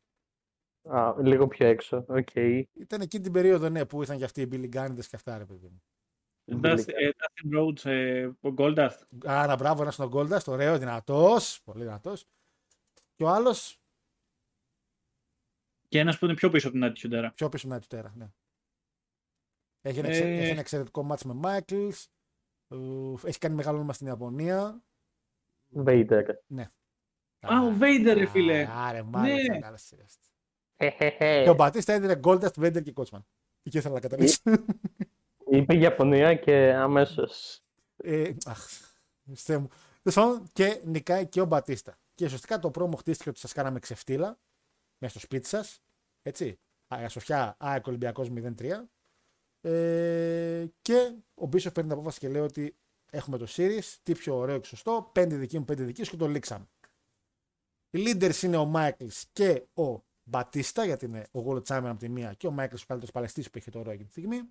Το Raw έβγαλε πιο γρήγορα τους contenders του, ουσιαστικά έβαλε δύο tag team, πολύ έξυπνη κίνηση, Masters και Carlito, που ήδη είχαν ψηλαρχίσει να έχουν κάποια κοινά, σαν νέα παλικάρια και Big Show Kane που ήταν ούτως ή άλλως tag team, οπότε η ιδέα του ήταν έναν εξαιρετικό σύγκρουση παλαιστή και δύο tag team, έξω σαν ιδέα.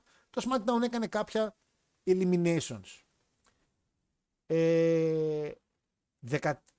Περιμένε, πότε ήτανε, το έχω σημειώσει. Το έχω σημειώσει. 11 Νοεμβρίου, SmackDown. Ο Rey Mysterio νικάει Randy Orton και μπαίνει στην ομάδα. Ο Bobby Lashley νικάει ο Orlando Jordan και μπαίνει στην ομάδα. Ο Layfield νικάει Benoit και μπαίνει στην ομάδα. και ο Έντι Γκαρέρο νικάει Mr. Kennedy με έναν εξαιρετικό τρόπο, ξέρετε, με την καρέκλα από την βαράει κάτω και την πετάει και μπαίνει και αυτός στην ομάδα. Καλά πήγε αυτό. Πήγε πάρα πολύ καλά. Πήγε, ναι. Μ' ακούω δύο φορές. Ποια κουφαλίτσα. Εντάξει, τα μάτσα δεν μ' ακούω τώρα. Είναι το τελευταίο μάτς, όσοι ξέρετε, του Έντι Γκαρέρο. Είναι το μάτς το οποίο έγινε και πάρα πολύ γνωστό, infamous. Γιατί υπάρχει και μια στιγμή, είναι και μεταξύ λίγο ηλίθιο, το είχαμε πει και στην υπόθεση με τον Έντι Γκαρέρο, ότι. Γκαρέρο, τέλος πάντων. Ο Κέννιντι μετά το μάτς, επειδή που χάνει έτσι και έπαιρνε μεγάλο push, για να μην τον ρίξουν τελείως, τον είπαν επειδή μου βάρα τον Έντι. Και καλά, ότι έχασες, αλλά δεν έχασες. Γιατί σε προωθούμε. Και του δίνει ο Κέννιντι, παιδιά, μια στο κεφάλι με τόσο δύναμη. Και κυνηγήθηκε σε ένα κομμάτι ο Κέννιντι για την καρακλιά στο κεφάλι. Ότι καλά, αυτός ήταν ο λόγος που πέθανε και ο Έντι. Έχω δει βιντεάκι στο YouTube, το οποίο φυσικά ήταν. Πέρα κατέβει κιόλας, που λέει Mr. Kennedy κίλησε την Γκαρέρο. Και είχε αυτό το σκηνικό. Μιλάμε για εποχές τώρα του 9 έτσι, και του 10. Ναι, ναι. Ήταν μια άτυχη στιγμή. Ο Έντι ουσιαστικά είναι αυτός ο οποίος, βλέποντας τώρα βασικά, αναγκάστηκα να πάω σε κάποια review λίγο πιο μετά, μεταγενέστερα λίγο, και πήδηξε λίγο πια και της Ρεσιλμάνιας. Γιατί θέλω να δω λίγο τι έγινε με το story με τον Έντι. Ο Έντι θα έμεινε ουσιαστικά τελευταίος με τον Μάικλς. Ξέρετε όλη την ιστορία που έχουμε πει, ότι τα μάτς τα οποία δεν γίνανε ποτέ. Ένα μάτς το οποίο δεν έγινε ποτέ είναι το μάτς του Μάικλς με το Έντι στη Ρεσλμάνια 22. Το μάτς αυτό θα χτιζόταν ουσιαστικά τώρα στο series. Δηλαδή, ό,τι ακριβώς έκανε ο Όρτον στο μάτς θα το έκανε ο Έντι. Παίρνοντας και τη νίκη με βοήθεια πάλι του JBL, γιατί έχει παίξει μεγάλο ρόλο η καριέρα του Έντι με το JBL από το προηγούμενο Ρεσλμάνια που υπήρχαν, γιατί του είχε πάρει και τη ζώνη. Και θα νικούσε ο Έντι τον Μάικλς και θα πήγαινε όλη η φάση στη Ρεσλμάνια. Στην οποία φυσικά δεν πήγε ποτέ. Και θα ξεκινούσε εδώ πέρα η όλη φάση. Δεν ήταν ακριβώς πόσο σίγουροι θα το πάνε, γιατί ήταν να πάρει κάποια στιγμή και ο Έντι και τη ζώνη. Και δεν ξέραν πώς θα το συνδυάσουν, αλλά ήταν οι φάσεις ακόμα οι πρώτες ιδέες. Δηλαδή δεν μπορούσαν να ξέρουν όλο το storyline. Είχαν στο νου τους ο Έντι να πάρει τη ζώνη και είχαν και στο νου τους να κλείσουν ένα μάτι στη Ρεσλμάνια χωρίς ζώνη βέβαια, ο Έντι με τον Μάικλς. Φυσικά δεν μπορούσε να δουλέψει κάτι από όλα αυτά. Ξέρουμε όλη την υπόθεση, δεν θα την ξαναναφέρουμε. Δυστυχώς ο αγαπητός μας Έντι έφυγε από τη ζωή 13 Νοέμβρη και ο Ράντι Όρτον παίρνει τη θέση του στην πεντάδα. Και εκεί ουσιαστικά δημιουργήθηκε η ιδέα να κάνουν και την επιστροφή του Taker. Δηλαδή θα την κάνανε κάποια στιγμή διαφορετικά. Δεν είχαν σκεφτεί ακόμα κάτι, πέθανε ο Έντι. Το show έγινε 27 Νοέμβρη, είχαν ήδη 2,5 εβδομάδες να σκεφτούν κάτι. Για κάπως είπε, παιδιά, εντάξει, αφού μπήκε ο Όρτον, ας κάνουμε αυτό με τον Όρτον, να κάνει ακριβώς ό,τι θα έκανε και ο Έντι και ας βάλουμε στο τελείωμα την επιστροφή του Taker. Το match ήταν εξαιρετικό. Το match ήταν ένα πάρα πολύ ωραίο, από την αρχή μέχρι το τέλος, δουλεμένο 5-on-5. Μπαίνουν μέσα οι face, πρώτα ο leader των SmackDown, ο Μπατίστα, ο οποίος έχει όντως τραυματισμό, μεγάλο τραυματισμό στην πλάτη, και όντως από τον Big Show και τον Gain, απλά όχι σε εκείνο το spot το οποίο δείξανε, όντως έχει τραυματιστεί και το χρησιμοποίησαν και είπαν, εντάξει, ξέρεις τι, είναι τραυματίας, μπορεί ακόμα λίγο να παλέψει, αλλά ας τον βάλουμε ότι αυτοί εν τέλει τον τραυμάτισαν. Και είναι εκείνη η στιγμή με το αυτοκίνητο, αν θυμάστε, που έγινε και τον μπάχαλο στο parking lot. Μια πολύ επική στιγμή 5-5 που κάνουν double chokeslam πάνω στον Μπατίστα, πάνω στο αμάξι. Ναι, ναι. Και μην ξεχνάμε ακόμα και το εξαιρετικό match το οποίο έγινε στο τελευταίο SmackDown πριν το series, το οποίο ο Μπατίστα παλεύει με τον Όρτον για τη ζώνη σε lumberjack match, μόνο και μόνο γιατί ήταν όλοι του SmackDown γύρω-γύρω, γιατί υπήρχε ενημέρωση ότι τα κάνει ντου το ρο. Και όντως το ρο έκανε ντου. Τι απλά έκανε ντου, ήρθε όλο το ρο. Και έγινε ένας χαμός και έφαγε για τρίτη φορά double chokeslam πάνω στο announced table ο Μπατίστα. Φυσικά χτίζαν δηλαδή ότι ο άνθρωπος δεν έκανε πολλά πράγματα. Μπαίνουν οι ομάδες, ξεκινάει ο Όρτον με τον Μάικλς. Με ένα πάρα πολύ ωραίο τρόπο με τα χαστούκια και όλο αυτό. Πολύ γρήγορα βάζουν μέσα το Lashley και εδώ είναι μια εξαιρετική κατάσταση που οι commentators του λένε ποιος είναι αυτός, δεν τον ξέρουμε. Δεν έχουμε δει κάτι από αυτόν, ναι, θα τον βλέπω πρώτη φορά να παλεύει. Το αναφέραν λίγο και στο entrance. Α, τώρα τον βλέπω και να παλεύει. Ο Lashley μπαίνει full domination κατάσταση. Δέρνει τους πάντες τα πάντα. Δέρνει Masters που και καλά έχει το ίδιο σώμα με αυτόν. Δέρνει Καρλίτο γιατί τον έκανε τάγκο Masters και ήθελε να φύγει ο Καρλίτο και τον τράβηξε μέσα. Μπαίνει και ο Μάικλς. Και αφού τους έχει δει όλους, γιατί ο Καρλίτο πήγε να μπει λίγο στην πουστιά κάποια στιγμή και τον έδινε ξανά. Τρώει ένα chokeslam από τον Gain, ενώ και είναι εκτός ακόμα από το ring. Δηλαδή ακόμα δεν έχει μπει μέσα. Και ένα chokeslam ήταν αρκετό να φάει elimination ο Λάσλι, γιατί μην ξεχνάμε ότι ο Λάσλι είναι ακόμα και καινούριος. Έχει την όλη φάση του ρούκι, που σημαίνει ότι όταν είσαι ρούκι, με ένα αφήνει σε off. Και τρώει το πρώτο πιν. Μπαίνει ο Ρέι Μυστήριο, πιο γρήγορος, φέρνει μια ταχύτητα λίγο στο match. Και γίνεται και εκεί πέρα ένα μπάχαλο. Ο Ρέι κάνει τάκ τον Μπατίστα, και εκείνο που γίνεται χαμό στο match, γιατί είναι η μία φορά από τις 4 που θα μπουν όλοι μέσα. Και μέσα στο χαμό όμως γίνεται και τάκ ο Κέιν, και με ένα spine buster ο Μπατίστα κάνει pinfall στον Κέιν. Ο Κέιν δεν φεύγει από το ring, συνεχίζει και δένει τον Μπατίστα. Μετά μπαίνει και ο Big Show, ο οποίος, παιδιά, δεν ξέρω πώς φάνηκε εσάς, αλλά εμένα ο Big Show μου φάνηκε πάρα πολύ. Του δίνανε πάρα πολύ σημασία ότι είναι ο Big Show, σε φάση λίγο που βοήθεια. Οπότε όταν μπήκε μέσα ο Big Show με τον Gain, η φάση ήταν λίγο στο κοινό ότι αμάν πάει ο Μπατίστα. Και όντως τρώει διπλό chokeslam και τρώει καθαρό pin. Καθαρό, όσο καθαρό μπορεί να είναι. Πάντως τρώει pin μετά από πάρα πολύ καιρό. Γιατί μην ξεχνάμε ότι ο Μπατίστα και ο Σίνα είχαν χτιστεί από τη Ρεσλμάνια και μετά να πηγαίνουν ταβάνι. Ο Μπατίστα είχε να φάει πάρα πολύ καιρό pin. Και ένα πράγμα το οποίο είχε κάνει εντύπωση στον κύριο Μπέλτζερ στο review που άκουσα για το show είναι ότι δεν περίμενε ο Μπατίστα να φάει pin. Φαντάστηκε ότι θα υπάρξει κάποιος τρόπος να φάει elimination χωρίς να φάει pin, γιατί λέει δεν γίνεται να φάει pin ο Μπατίστα. Θα βρουν κάποιο τρόπο. Κι όμως του κάνανε καθαρά pin. Big Show παραμένει μέσα. Χρειάστηκε να τον κάνουν elimination 6 finisher.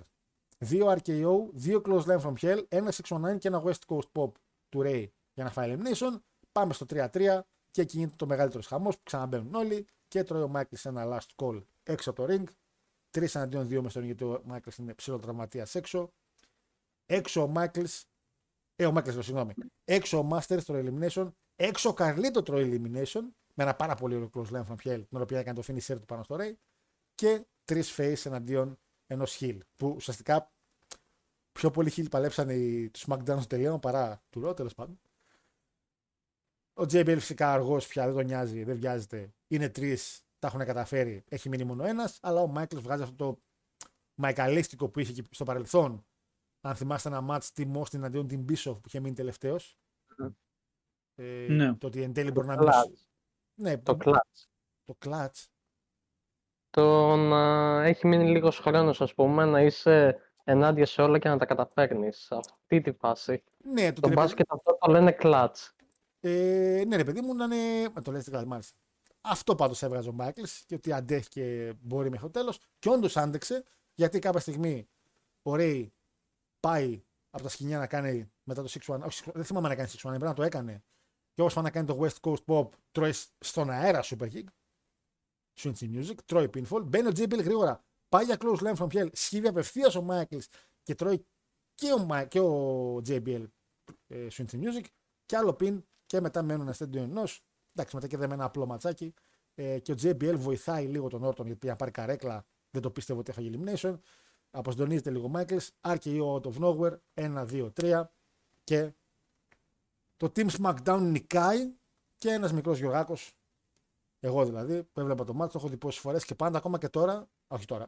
Ακόμα και μετά από καιρό βασικά που το έβλεπα και ακόμα δεν ήξερα τι παίζει. Αγχωνόμουν άμα θα κερδίσει το SmackDown. Ενώ είναι το ίδιο μάτι, ρε. Παιδιά, δεν μπορώ να το βαθμολογήσω σοβαρά αυτό το match, γιατί εγώ το έχω στο νου μου σαν εννιάρι. Επειδή το έχω δει τόσες πολλές φορές και θυμάμαι κάθε στιγμή του match, μου είχε μείνει κιόλας ότι ήταν πάρα πολύ ωραίο ισορροπημένο. Ότι όλοι κάνανε κάτι, όλοι κάνανε το κομμάτι τους, ακόμα και ο Λάσλι, ο οποίος έπρεπε να φάνει λίγο, φάνηκε. Και ήταν ένα πάρα πολύ ωραίο ισορροπημένο match. Είχα να δω τόσο καλό ισορροπημένο match από το match που έκανε ο Σίνα με την Authority. Και εκείνο το θεωρώ τελείως ισορροπημένο και ο Ζίγκλερ έπαθε Μάικλ στο τέλος και έκανε ό,τι έκανε ο Μάικλ εδώ. Απίστευτο αυτό. Ήταν και αυτό ένα από τα αγαπημένα μου series matches. Ναι, που είχε μείνει επειδή μου ξεσά σκυλή στο τελείωμα. Ο Όρτον μένει για 4η χρονιά Survivor σε Survivor Series Match. Δεν θυμάμαι τι έκανε μετά το 6, γιατί θα φτάσουμε πιο μετά στο 6, αλλά το 5 είναι 4η χρονιά σερί που μένει σαν. 4η, καλά έγραψα εδώ. Τέταρτη, είσαι σίγουρος. Τρίτη. Κύριε, συγγνώμη, δικό μου λάθος. Τρίτη χρονιά σε ρίλιο που αντίστοιχα. Από τις ακαδημίες του βάζαν τον Όρτον μέσα. Για από ό,τι ξέρουμε την ιστορία, έχει μείνει και σε άλλα μάτς Όρτον Survivor. Του έχει μείνει δηλαδή όλο αυτό. Και πριν πάμε. Την επόμενη χρονιά ήταν με τη Rated RKO.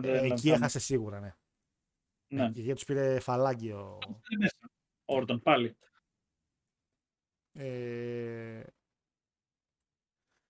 Πριν πάμε στο segment με τον Ντέικερ, πείτε μου για το ματσάκι, Αντώνη. Καταρχάς, μένω υπερευχαριστημένος που έστω και για 5 δευτερόλεπτα είχαμε το sneaky κάπου να φαίνεται, που ήταν στο promo βίντεο. Δηλαδή, ήμουν σε φάση, σε ευχαριστώ. Ήταν μια απλή χαρά για τη ζωή, γιατί ήξερες ότι δεν θα τον δεις άλλο. Αλλά αυτές οι μικρές αναλαμπές του sneaky γύρω-γύρω ήταν πολύ ευχάριστες. Από εκεί και στο εξής, γενικά όλα τα series matches, rumble matches, όλα αυτά τα gimmick τύπου που είναι 40 άτομα μέσα, θεωρώ ότι είναι match fan service, κατά κύριο λόγο. Που σημαίνει ότι όπως και να έχει, δηλαδή, όσο και αν γίνεται fuel μέσα σου το αίσθημα ότι θες να λες ότι αυτό είναι ματσάρα, μπορεί να μην είναι, απλά επειδή βλέπεις 40 finisher και 30 απίστευτα spot, λες ότι αυτό είναι το πιο γαμάτο match που έχω δει. Ωστόσο όμως, το 5 ήταν πολύ ωραία δομημένο. Γιατί, ας πούμε, χτίζαν το game και το show. Ακούω ένα στόμα από κάπου. Όχι, νομίζω από μένα έκανα εγώ μαλακία. Ο Μάρης έκανε την μαλακία. Κάτι πάτησα ή κάτι δεν ξέρω. Συνέχισε και άμα έχω πατήσει κάτι θα το λύσουμε. Οκ. Λοιπόν, είχες παρουσιάσει τον Big Show και τον Gain ως αυτό το Unstoppable Force, το οποίο είχες απακιάσει στον Μπατίστα. Οπότε όταν μπήκε μέσα ο Big Show, ο κόσμος ψιλοφοβήθηκε τύπου ότι τι θα γίνει τώρα, ξέρω, γιατί ο Μπατίστα είναι ήδη δαρμένος αρκετά, δηλαδή θα φάει και άλλο ξύλο. Οπότε μου άρεσε πάρα πολύ το πώς το είχαν κάνει. Και μου άρεσε αυτό το story το οποίο γινόταν εξής όσο παρατηρούσες το μάτς, ότι το πρόβλημα του SmackDown ήταν ότι απλά δεν μπορούσαν να συνυπάρχουν σαν ομάδα και μέχρι το τέλος του αγώνα απλά το αγκαλιάσαν αυτό. Ας πούμε, ότι είδες ξαφνικά ότι είχε μείνει ο Μπράτσο, ο Μυστήριο και ο Όρτον και τους έλπες να συνεργάζονται τέλεια σε πολύ καλή αρμονία. Ενώ σε όλο το μάτς διαφωνούσαν και όχι ο ένας και να μην κάνει ο άλλος και να μην τέτοιο. Και όταν έφυγε ο Μπατίστα που ουσιαστικά ήταν ο πυλώνας τους, αναγκάστηκαν ουσιαστικά να πούνε μεταξύ τους, ξέρεις κάτι, έλα να κάνουμε μια καλή γιατί θα το χάσουμε το μάτς. Και γι' αυτό είμαι ευχαριστημένος. Ο Λάσλι έκανε ένα μικρό show-off. Του τύπου ο οποίος, ας πούμε, μετά από χρόνια θα σήκωνε παγκόσμιες ζώνες κτλ. Ήταν όμως ένα μικρό έτσι τέτοιο. Δηλαδή, όπως και ο Masters, ο οποίος Masters, εντάξει, δυστυχώς δεν είχε την ίδια πορεία που είχε ο Lashley, που υποτίθεται ότι ήταν και λίγο το counterpart, ας πούμε, στο απέναντι brand. Το powerhouse, επειδή είναι και καλά, που δεν είναι champion ακόμα. Ναι. Πέραν αυτού, πολύ ωραίο match. Μου άρεσε πολύ γιατί φαινόταν ότι πήγαινε το match για να το πάρει ο Michaels, οπότε όταν το πήρε ο Orton προς έκπληξη ολωνών. Ήταν και λίγο μια κατάσταση, ξέρεις, ότι συνέβη μόλις. Γιατί δεν είχαμε όλοι μας ίντερνετ τότε να τα συζητάμε ότι εφόσον πέθανε ο Γκερέρο, το μάτς θα το δώσουν εκεί, θα κάνουν αυτό. Δεν υπήρχε αυτή η συζήτηση. Οπότε ο κόσμος είδε ξαφνικά τον Μάικλ να εμφανίζεται του πουθενά και να τους πετάει έξω έναν. Οπότε λες, μάλλον πάει δουλειά για να νικήσει και τον Όρτον, ας πούμε, ξέρω εγώ.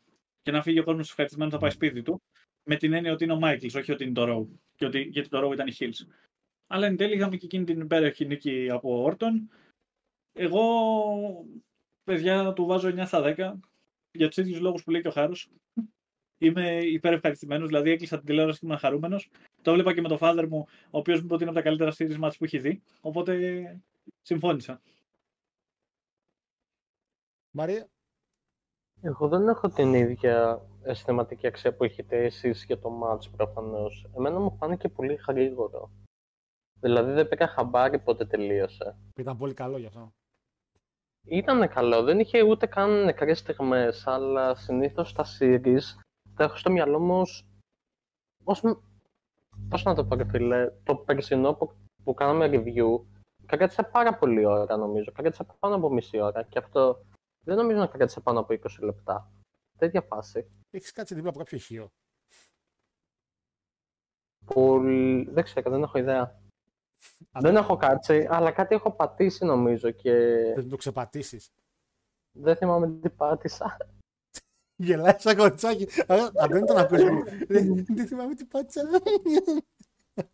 Ήταν ντροπαλός ο Μάριος μόλις. Είναι τύπου... Δεν το έκανα εγώ. Γιατί φοβάμαι να έχω πατήσει κάμια μεγάλη βλακεία και... Αλλά εντάξει, δεν πειράζει. Πόσο μεγάλη βλακεία να έχεις πατήσει. Κάτι το οποίο μπορεί να φωτίζεις, ξεφώτισέ το, ας πούμε, κάτι τέτοιο. Πατάω το exit που κλείνει το laptop, ας πούμε. Αλλά για εξεξεριστή, χωρίς να είναι κακό ότι το μάτσο το βρήκα γρήγορα, μου έκανε λίγο μια εντύπωση αυτό για κάποιο λόγο. Και όπως είπα πιο πριν, δεν έχω την ίδια συναισθηματική αξία, να το πω έτσι. Το βάλα απλά ένα 8 και ας πούμε ότι δεν ένιωσα αυτά που νιώσατε εσείς. Δεν ξέρω, μπορεί να είμαι εγώ... ο ανέστητος. Είσαι λίγο, αλλά εντάξει. Καταλαβαίνω ότι. Καταλαβαίνω. Η αλήθεια είναι ότι ήταν γρήγορο ματσάκι, ναι, αλλά δεν ξέρω, έχει μείνει πάρα πολύ εμβληματικό το όλο φάι. Ίσως έγινε και πολύ καλή δουλειά στα promo package, έγινε πολύ καλή δουλειά μέσα. Είναι πολύ πιθανό, ρε φίλε, επειδή εγώ αυτά δεν τα είδα live, να μην το έχω έτσι στο μυαλό μου. Καλά, ούτε εμείς τα είχαμε πιάσει live ακριβώς. Γιατί εγώ τον νίκες από το Moveland είχε ήδη περάσει τετράμινο, πεντάμινο. Αλλά και πάλι ήταν όμως, ρε φίλε, ξέρω εγώ, ήταν πάρα πολύ ωραία η δουλειά. Και σου έκανε ένα μάτς το οποίο να φαίνεται σημαντικό. Και αυτό μας νοιάζει πολύ στο wrestling. Ένα μάτς μας νοιάζει να φαίνεται σημαντικό και αληθινό. Αυτό νομίζω φάνηκε σημαντικό. Αυτό φάνηκε πάρα πολύ σημαντικό. Ακόμα και το τελείωμα που. Βασικά, ποιο τελείωμα. Πριν γίνουν τα entrances που έμπαινε η ομάδα του SmackDown και χειροκροτούσαν όλου του SmackDown, ας πούμε. Έδειχνε ότι κάπως πάει η δουλειά, ότι παιδιά είναι σημαντικό αυτό. Μην πατάει τα γιούρια. Έχει γίνει πόσες φορές. Και σύνοτα τα άτομα τα οποία μπήκαν να παλέψουν. Ήταν σημαντικά. Ακόμα και οι χείλες με face συνεργάστηκαν κάπως για να νικήσει τον brand. Σίγουρα, αυτό που είπε και ο Αντώνης πριν, ότι του Ρο ήταν εξ αρχής πολύ καλά μαζί τους. Ο Μάζερ Σκουαρλέτο ήταν με νέοι και έλεγες εντάξει, δεν έχει καλύτερου παλαιστές στο ρόστο του Ρο, αλλά οι καλύτεροι παλαιστές του Ρο όντως είχαν μάτς. Και άμα έβλεπες το Ρο εκείνη τη στιγμή, πέρα του Edge και αυτά οι οποίοι δεν θέλαν να μπουν, ο Edge είχε πει επιλεκτικά: εγώ δεν παλεύω για κανένα brand. Δηλαδή, ακόμα και αυτοί οι οποίοι δεν μπήκαν καλοί, είχε δικαιολογία. Όχι όπως μετά από χρόνια που με έκανε SmackDown Ρο και μου ήταν μέσα ο Zack Ryder, ο MVP, ο Finlay και έλεγε τι κάνουν αυτοί. Okay, ο άλλος είχε Big Show και Kane Michaels. Ο άλλος και Μπατίστα, JBL, Orton, Ray. Κατεβάσανε δεκάδα, ρε φίλε. Κατεβάσανε καλή δεκάδα. Αυτό. Το SmackDown είχε πολύ καλή δεκάδα, όντως. Τώρα δεν. Κοίτα, τώρα έτσι όπως το κρίνουμε, δεν λες Carlito και Chris Masters, wow. Όχι, απλά ήταν. Αλλά όμως για τότε, για το πώς χτίστηκε όλο, σου ταιριάζει να μπουν. Απλά ξέρεις το θέμα. Ο Carlito είχε έρθει από το SmackDown με πολύ καλά τέτοια. Είχε κάνει καλά match, ήταν US Champion, ήταν. Και ο Masters. Cool. Και ο Masters είχε το Master Lock το οποίο ήταν ανίκητος μέχρι την στιγμή. Δηλαδή έλεγε ότι ξεπαιδιά, τον βάζουμε γιατί έχει το Master Lock. Αν πιάσει έναν, τελείωσε. Και πήγε να πιάσει το Lashley και δεν τα κατάφερε. Που εν τέλει για τη ροή της ιστορίας, ο Lashley είναι και ο πρώτος ο οποίος σπάει το Master Lock μετά από χρόνια. Και το υιοθετεί στα δικιά του κίνηση μετά από ακόμα περισσότερα. Άρα, ναι. Το Full Nelson το οποίο χρησιμοποιεί τώρα. Το Hairlock. Ναι, το Hairlock, sorry. Ναι, Full Nelson είναι η κίνηση. Στην πορεία έχει χάσει το Ρο. Το Μάριο δεν θυμάμαι, που έχει κάτσει δίπλα στο ηχιάκι. Δίπλα στο. Έχει εξωγήινους, να μας πάρουν. Έχεις εξωγήινους, τι κάνεις. Μαλάκα, αλήθεια, δεν έχω ιδέα, άμα έχω. Ένας επιτάμενος τύπος, πάνω το πήρσε. Είμαι δίπλα σε γούφερ νιώθω. Αλήθεια, γιατί νομίζω πως είμαι όπως ήμουν και πριν φάση. Όχι, σε εμάς είσαι. Αδερφέ, επειδή δεν ακούγεται, κλείσα την τηλεόραση. Κλείς το ραδιόφωνο, μας ακούνε και φορές. Τώρα. Τώρα είσαι καλύτερα. Μα, οκ, είδα ότι πάτησα. Κάτι. Μια καταστολή θορύβου, κάπως έτσι λέγεται. Αυτό πες να είχα πατήσει. Αυτός πάτησε αποστολή θορύβου. Μια καταστολή θορύβου. Δεν είναι ο ίδιο εξωγήινος, μαλάκα. Γίναμε folk stories από αφού μου το κάτσε. Δεν ξέρω πώς λειτουργεί το Discord. Πες έμαθα ότι πώς λειτουργεί το Viber, να πούμε. Μαρία, είδες τώρα πώς πέταξες την εκπομπή τη δική του. Έτσι. Πλάγκαρα. Πολύ καλό πλάγκ. Λες και είμαστε folk stories, είπε. Έτσι. Μ' αρέσει γιατί αυτή είναι και η διαφήμιση από εδώ τώρα. Βλέπεις, το λέει ο Χάρος, δεν το λέω εγώ τώρα. Δηλαδή ήταν τύπου. Ας το θυμάσαι. Λοιπόν, μετά το Survivor Series, ο Μπίσοφ απολύθηκε. Καθότι έχασε αυτό το match. Επίσης κάτι το οποίο δείχνει ότι είχε επίπτωση η ήττα του Ρο.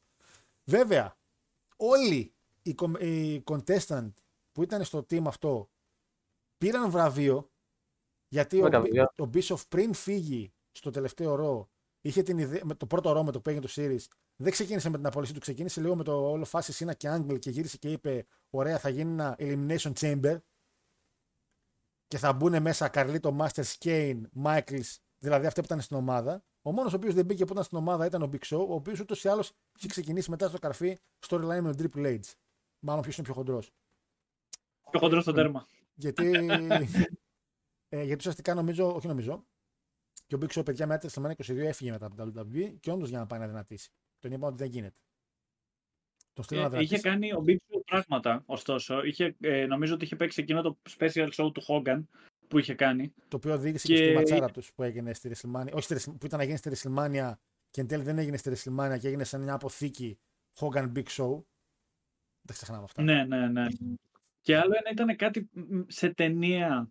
Κάπου θυμάμαι ότι είχα ακούσει το όνομα του Big Show ως Paul White που είχε παρουσιαστεί πάλι. Ή σε κάποιο wrestling event, ίσως νομίζω του Warrior που είχε κάνει εκείνο το tour που είχε τελειώσει με τον Ορλάντο Τζόρνταν, τελευταίο αγώνα που είχε παίξει τότε. Χριστέ μου, μαλάκα, πόσο. Μιλάμε. Μουτυγμένο στην ποιότητα αυτός ο Warrior.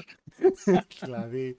Αλλά ναι, ο Big Show πάντως όντως είχε αυτό στα ματάκια. Τέλος πάντων, έδειξε πάντως ότι το Raw Team, ρε παιδί μου, τους δώσαν το OK, εντάξει, παλέψατε όσο πιο καλά μπορούσατε.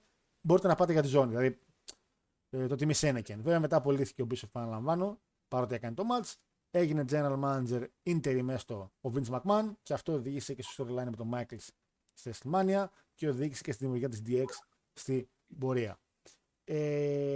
Στη μεριά του SmackDown, πολλά πράγματα αλλάξαν γιατί ο θάνατος του Eddie έφερε πάρα πολλές αλλαγές στα storyline. Το ένα storyline το οποίο δεν φέρνει καμιά αλλαγή είναι το Hell in a Cell του Orton με τον Undertaker. Καθότι, παιδιά, νικάει το SmackDown, όλοι οι Jobber, θα τονίσουμε, σηκώνουν τον Orton στις πλάτες τους και δεν μπορεί να φύγει από το μυαλό μου εκείνο το βιντεάκι με την ελληνική μουσική που υπάρχει στο YouTube. Έτσι. Είναι δύσκολο να φύγει από το κεφάλι μας αυτή η μουσική. Σε έχω κάνει... Ναι, το θυμάμαι. Ήταν από τα πρώτα parodies που είχαν βγει. Σε φάση είχε βγει αυτό με τους 300, που ήταν 300 πάνω κάτω όλη ταινία στα ελληνικά. Το κλασικό, τον guest. Ναι, που ανέβαινε ο Λεωνίδας στο βουνό και του λέει «Άντε ρε πούς ξεπάγιασα». Είχε αυτό και ταινία του Undertaker το parody. Δηλαδή ήταν από Greek parody, η διαφήμιση με το πλυντήριο υπήρχε. Το Καλγονίτ που ήταν οι άλλοι, τα είχε κάνει σκατά μέσα στο σαλόνι, είχε παντού νερά. Και μπαίνει ο άλλος, πώς είναι εδώ μέσα. Πω, τα έχεις κάνει, λέει. Τι να κάνουμε. Υπήρχαν πολλά πάροντα, υπήρχε και αυτό, για όσους το θυμάστε. Μ' άρεσε γιατί με τον Undertaker είχε παίχτη και ένα άλλο βιντεάκι που είχα δει μετά από... Το είχα βρει στα άτυπα του ίντερνετ που έλεγε... Ήταν ένα άλλο λαϊκό τραγούδι που πήγαινε αξίζει χειροκρότημα παρατεταμένο που μπορείς και σκότωσες ένα πεθαμένο και έγινε το Undertaker, ξέρεις, που του βάζει φωτιά όρτα και μετά διπώνεται. Ήταν πολύ ωραίο, ρε φίλε. Αυτό ρε κάπως το βρήκε άμα σας στείλει, παιδιά. Ναι, πραγματικά. Το ψάξα για σήμερα, πας και μπορέσω, τίποτα. Είναι δισεύρετος εκεί που δεν πάει. Πρέπει να το βρούμε κάποια στιγμή. Ακόμα και τώρα, άμα μπείτε στο Insta, το meme αυτό με τον Undertaker, πάλι είναι γνωστό ακόμα και τώρα. Που βγαίνει από το κάσκετ. Ναι. Ναι, γιατί ουσιαστικά ήταν visual πάρα πολύ ωραίο. Εντάξει, μιλάμε για ένα εξαιρετικό entrance. Έτσι μπαίνει μέσα η κάσκα. Όχι κάσκα. Κάσκα λέγεται. Κάσκετ. Το φέρετρο. Φέρετρο, ναι. Τη λέξη φέρετρο έψαχνα. Πήγα να πω κασκέτα. Και τη στείλουν όσοι εδρείδες. Πέφτει ο κεραυνός, παίρνει φωτιά και βγαίνει από μέσα. Σε έχω κάνει. Και βγαίνει από μέσα ο Undertaker. Top peak physique Undertaker. Νομίζω η όλη φάση του Classic Taker εκεί 5, 6, 7 ήταν οι top χρονιές του και αυτού όπως και του Angle. Δηλαδή νομίζω την καλύτερη στιγμή κάνανε το match. Δηλαδή ο Taker από εκείνη την περίοδο με τον Orton και μετά με τον Batista στη Σιμάνα 23 είναι οι καλύτερες του χρονιές, πιστεύω. Όλοι μέσα στο ring, φυσικά ο Orton που καημένος παλεύει να φύγει, δεν τον αφήνουν ακόμα να κατέβει κάτω. Τρέμει ολόκληρος. Πολύ εντάξει, ο Orton και στο match και εδώ είναι ακόμα λίγο ανώριμος. Δηλαδή παλεύει να κάνει τα overreact, αλλά τα κάνει πάρα πολύ και χάνεσαι λίγο. Λες φέρα, τώρα μην είσαι καραγκιόλας. Νομίζω πως έκανε πολύ καλό sell με τον Taker. Έκανε resell, ήταν αυτά τα react τα οποία αυτή την περίοδο δεν περνούσαν. React του 5. Το 23 νομίζω ότι δεν περνούσαν πολύ αυτά τα reaction. Θα το λέγαμε ότι είναι για το Elite το παιδί. Και φυσικά είναι φάση. Ο Taker μπαίνει μέσα και τους δέρνει όλους. Και δίνει κάτι στο ρίγκαλ, κάτι μπουνίτες εξαιρετικές. Που το κάνει μια τάκ-τακ. Και ο άλλος πέφτει κάτω. Νούντζιο, ρίγκαλ, όλοι φάγανε το ξύλο εκεί μέσα. Καταφέρνει και φεύγει ο Orton με τον πατέρα του. Και κλείνει το show με τον Taker στη μέση. Ένα ωραίο series. Και φυσικά το μήνυμα ότι ξέρεις τι. Τελείωσες. Εντάξει, με έβαλες φωτιά και τώρα τελείωσες. Και όντως τελείωσε γιατί το SmackDown στην πορεία ανακοίνωσε το match του Taker με του Orton, επαναλαμβάνω στο Αρμαγεδόν, Hell in a Cell match. Αυτό ήταν πέντε στο Survivor Series του 2005. Μπορούμε να πούμε κάτι γαμάτο που είχε κάνει το WWE Άμα πάρουμε το gimmick του Taker σαν Deadman νεκρός και τώρα με την επιστροφή του σαν να ανασταίνεται, είναι σαν να ρεφαράνουν τον θάνατο του Eddie. Από -1 πήγαμε ξανά +1. Δεν το έχουν κάνει πολλές εταιρείες αυτά. Παιδιά, με φωνάζουν από το κοντρόλ να φύγω. Να αποχωρήσουμε ένα σιγά-σιγά, λέτε. Πώς το κόβετε, τι λέτε, μαλάκα Μαρία. Σιγά μην πήγανε ρε μαλάκα στο locker room του Series και είπανε μετρηθήκαμε σήμερα και ήμασταν ο ίδιος αριθμός.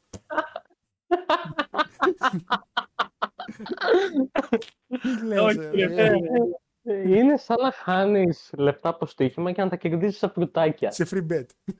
Αυτό, ναι. Παίξε 20 ευρώ το City Chelsea και πάρε 20 ευρώ free bet. Τι λέει τώρα να κάνω. Φέτυχε. Έχω ένα αστείο ακόμα στη φάση, δεν θα το κάνω. Δεν θέλω, γιατί θα μας κόψουν. Εδώ θα μας πάρουν τηλέφωνο τώρα αυτή τη στιγμή και θα μας κόψουν. Κοίτα, μόλις είπα εγώ αυτό που είπα τώρα, οπότε νομίζω είσαι ασφαλής. Ρε φίλε, απλά σκέφτηκα ότι μετά ήρθαν και κάπως, ξέρω εγώ, από FCW, VW και είπε και ο Μπενουά, εντάξει, πολλοί είμαστε σιγά-σιγά. Έλα ρε, κατάξει, τι αλλάξει. Αχ, Χριστέ μου. Αυτά σας στείλω μαλάκα να ξέρεις το αρχείο και το κόψεις μόνος σου, να ξέρεις. Μην το κόψεις. Είναι τεράστιο αυτογκόλ αυτή τη στιγμή. Αχ, Χριστέ μου. Μαλάκα, πολλοί είμαστε. Λοιπόν, πάντως να πω ότι είχα σε όλο αυτό το συνοθήλευμα που ονομάζεται Pro Wrestling, το οποίο λατρεύω, έχουμε εκείνη τη σκηνή λοιπόν που ο Undertaker αρπάζει τα χέρια του το ρίγκαλ και του κάνει το Tombstone Pile Driver και σκέφτομαι το εξής, ότι βλέπεις το ρίγκαλ ο οποίος έχει ανοίξει τα πόδια του, λες και είναι καμιά στεπτιζές.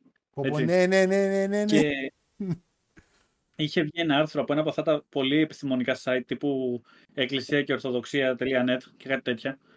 Και αυτό το site είχε ανεβάσει στην αρχή ότι και καλά τα άνιμε είναι ο δρόμος του διαόλου. Και βλέπω άρθρο, ήταν το 2011-12 και εγώ είχα νευριάσει φούλ εκείνη την εποχή και θα του στείλω μήνυμα, αλλά δεν ήξερα πώς. Το οποίο έδειχνε ότι το WWE λέει αναπαράγει το σατανά, λέει, και βλέπετε εδώ πέρα λέει, έναν τύπο ο οποίος αντιπροσωπεύει το διάολο τον ίδιο και τον Undertaker. Και ότι εδώ πέρα βλέπετε ο άλλος έχει ανοίξει τα πόδια του, λέει, σαν τα κέρατα του διάολου και φοράει κόκκινα παπούτσια, λέει, για να μπορεί να έχει το χρώμα του διάολου. Και το διάβαζα και κόντεψα να πάθω, δηλαδή. Μ' αρέσει γιατί πόσο intellectual μπορεί να γίνουν αυτές οι απόψεις. Βλέπεις, ας πούμε, από μια τέτοια αγωνία πώς μπορεί να βγουν όλα. Ας πούμε, ότι είναι... Πώς παρέλειψαν το σταύρωμα του Ορλάντο Τζόρνταν και τη Στέφανη και κάπως είπαν, όχι, έχω κάτι καλύτερο στο μυαλό μου. Λοιπόν, εκείνο το ένα άκυρο Tombstone το οποίο έριξε ο Undertaker και ο Ρίγκελ απλά είπε, δεν καμία, θα αφήσουμε τα πόδια μας. Θυμάσαι που ο Κέιν έκανε σεξ με μικρή γυναίκα. Άκου τι καλύτερο έχω. Ωραίο ρε φίλε, Katie Vick, πολύ καλή φάση αυτή. Αυτή ας πούμε ήταν Christian friendly. Εκεί που ο Vince τα βάλε με το Θεό, που πήγε στην εκκλησία. Θα θυμόμαστε. Καλά. Όλα καλά. Έρχονται. Εδώ και φίλε πριν από μία ώρα είπαμε ότι ο Vince είπε ninja. Μαλάκα. Αυτό ας πούμε είναι geopolitical. Εκεί τα βάλε όμως και με την εκκλησία. Εκεί το πακάκανε δηλαδή. Ναι, εκεί ήταν που έκανε κρόσαρε τις γραμμές, ας πούμε, ότι πέρασε στο... This is wrestling. Ένα εξαιρετικό show εν τέλει. Κατ' εμέ, παραλαμβάνω το αγαπημένο μου. Και όπως καταλάβατε είχε και αυτό. Εντάξει, δεν είχε ζουμάκι κοτσομπολίστικο, δηλαδή πέρα από το ότι ετοιμαζόμασταν για ένα επικό μάτς της WrestleMania Michael Ceddy, δεν είχαμε κάτι πάρα πολύ δυνατό σε backstage. Ίσως η αλήθεια είναι ότι πάρα πολλά πράγματα, ακούγοντας κάποια review από τα retro του Merger, αναλωθήκαν στον Eddie. Δηλαδή, ο θάνατος του Eddie ακόμα και τότε είχε πάρα πολύ μεγάλη επίπτωση στο πώς μιλούσε ο κόσμος, τι έλεγε ο κόσμος και. Όχι τόσο μεγάλη επίπτωση βέβαια όσο είχε ο θάνατος του Benoit, γιατί για τον Benoit ένα χρόνο μετά, αν πιάσετε κάποια review τα οποία κάποια στιγμή θα φτάσουμε και εμείς εκεί πέρα, ακόμα και ένα χρόνο μετά λένε για τι ακριβώς πρέπει να γίνει στο wrestling. Τι πρέπει να βοηθήσουμε, τι να κάνουμε να μην είναι πια έτσι η κατάσταση για να πισταίνει ο κόσμος. Δηλαδή, με τον Eddie το πήραν λίγο λάου. Με τον Benoit δεν το πήραν τόσο λάου. Τώρα το μυαλό μου πήγε στη φάση ο Benoit να πήγαινε όντως στη DNA και να έκανε αυτός στο suicide. Τέλος πάντων. Και πήραξε στο blog. Αχ, Θεέ μου. Λοιπόν, παιδες, ευχαριστώ πάρα πολύ για την παρέα σας σήμερα. Να πούμε πως σε μία ώρα από τώρα, όπως το γυρίζουμε εμείς, είναι ο τελικός της Euroligas. Έτσι. Και αν και ο παδός της Μπαρσελόνα, καλή επιτυχία στη Real Μαδρίτης. Mid-card Euroliga και βλέπουμε ότι main event έχουμε Μητσοτάκης versus Τσίπρας αυτή τη στιγμή, έτσι, που είναι στις 12 που θα βγουν τα exit poll. Γιατί, οπότε, γιατί 12 βγαίνουν? Οι κότες θα πάνε πολύ καλά. Η κυβέρνηση δεν βγάζει 12 η ώρα το αποτέλεσμα. Βασικά 12 η ώρα δεν βγαίνει το αποτέλεσμα. Έχουμε κάποια live results μέχρι στιγμής? Όχι, δεν μπορούμε να έχουμε έτσι. Όχι, όχι, γιατί ακόμα δεν έχουν βγει και από τις. Δεν έχει τελειώσει ούτε η ψηφοφορία, νομίζω ακόμα. Νομίζω 7-8 τελειώνει, δεν θυμάμαι. Ναι. 7 είναι, ρε φίλε. Πήγε 7. Ναι. Πήγε 7 για μια μισή ώρα το review. Ναι, οπότε νομίζω ότι ναι, θα έχουμε αποτελέσματα. Οπότε ό,τι προλάβαμε με Νέα Δημοκρατία. Θα δείξει. Καλά. Θα ξανά έχουμε εκλογές. Πιστεύω μέχρι. Εγώ πιστεύω και την Τρίτη που έχουμε εκπομπή για το Catch News Μακεδονία και YouTube. Να το πλάκι το ωραίο. Δεν θα έχουμε ακόμα κυβέρνηση. Θεωρώ. Οπότε. Εδώ με τα βίας έχουμε εκπομπή. Οριακά έχουμε το King Catch. Οριακά, πολύ οριακά. Τον άλλο μήνα με το καλό. Πρώτα Θεός. Έχουμε το Rumble του 6. Αν μπορέσουμε να πάμε μήνα-μήνα ή ένα-μήνα, δεν ξέρω πώς θα ανεβάζουμε τις εκπομπές. Πάντως, το επόμενο μας show παρεπέδες είναι το Rumble του 6, οπότε ερχόμαστε σε επόμενη ώρα για Rumble. Στο Rumble του που έγινε στο Κολοσσέο της Ρώμης. Θα νόμιζαν πολύ έτσι όπως ήταν το όλο χτίσιμο, να πούμε. Και το Rumble το οποίο Rey Mysterio πήρε το Rumble και όλα αυτά. Λοιπόν, κάτι τελευταίο θέλετε να πείτε πριν κλείσουμε, αγαπητά μου παιδιά? Είναι στις 2,5 ώρες, όμως είναι εξαιρετικά να κλείσουμε εδώ. Γιώργο, σε ευχαριστούμε. Εγώ σε ευχαριστώ που μας δίνεις την ευκαιρία και έχουμε αυτά τα τρελά review. Αυτά. Μην με διώξω την εκπομπή για τα αστεία και τον Μπενουά. Λοιπόν, αυτό. Παιδιά, ευχαριστούμε που μας ακούσατε για άλλη μια φορά και από μένα έχετε γεια. Από το Μάριο έχουμε γεια. Έχουμε γεια και από το Μάριο και από μένα. Και από το Μάριο και από μένα. Χωρίς όμως τα... Γιώργο, ευχαριστούμε που μας έδωσε την ευκαιρία να αποδείξουμε μπλα μπλα μπλα. Ωπω, τι τίμιος που είσαι, Μάρη, μιλάμε, τι αληθινός. Βγαίνεις στην κάμερα, μιλάμε και τα λες όπως πρέπει, έτσι. Ρε φίλε, ξέρεις τι. Οκ, ναι, είναι εργοδότης, αλλά έχουμε και εμείς δικαιώματα. Ψηφίσαμε κότες, εννοείται πως έχουμε δικαιώματα. Εντάξει, όταν πληρώνεις δεν έχεις δικαιώματα. Πληρώνομαι. Ναι. Πληρώνομαστε. Ρωτάτε γαμό την πουτάρα μου.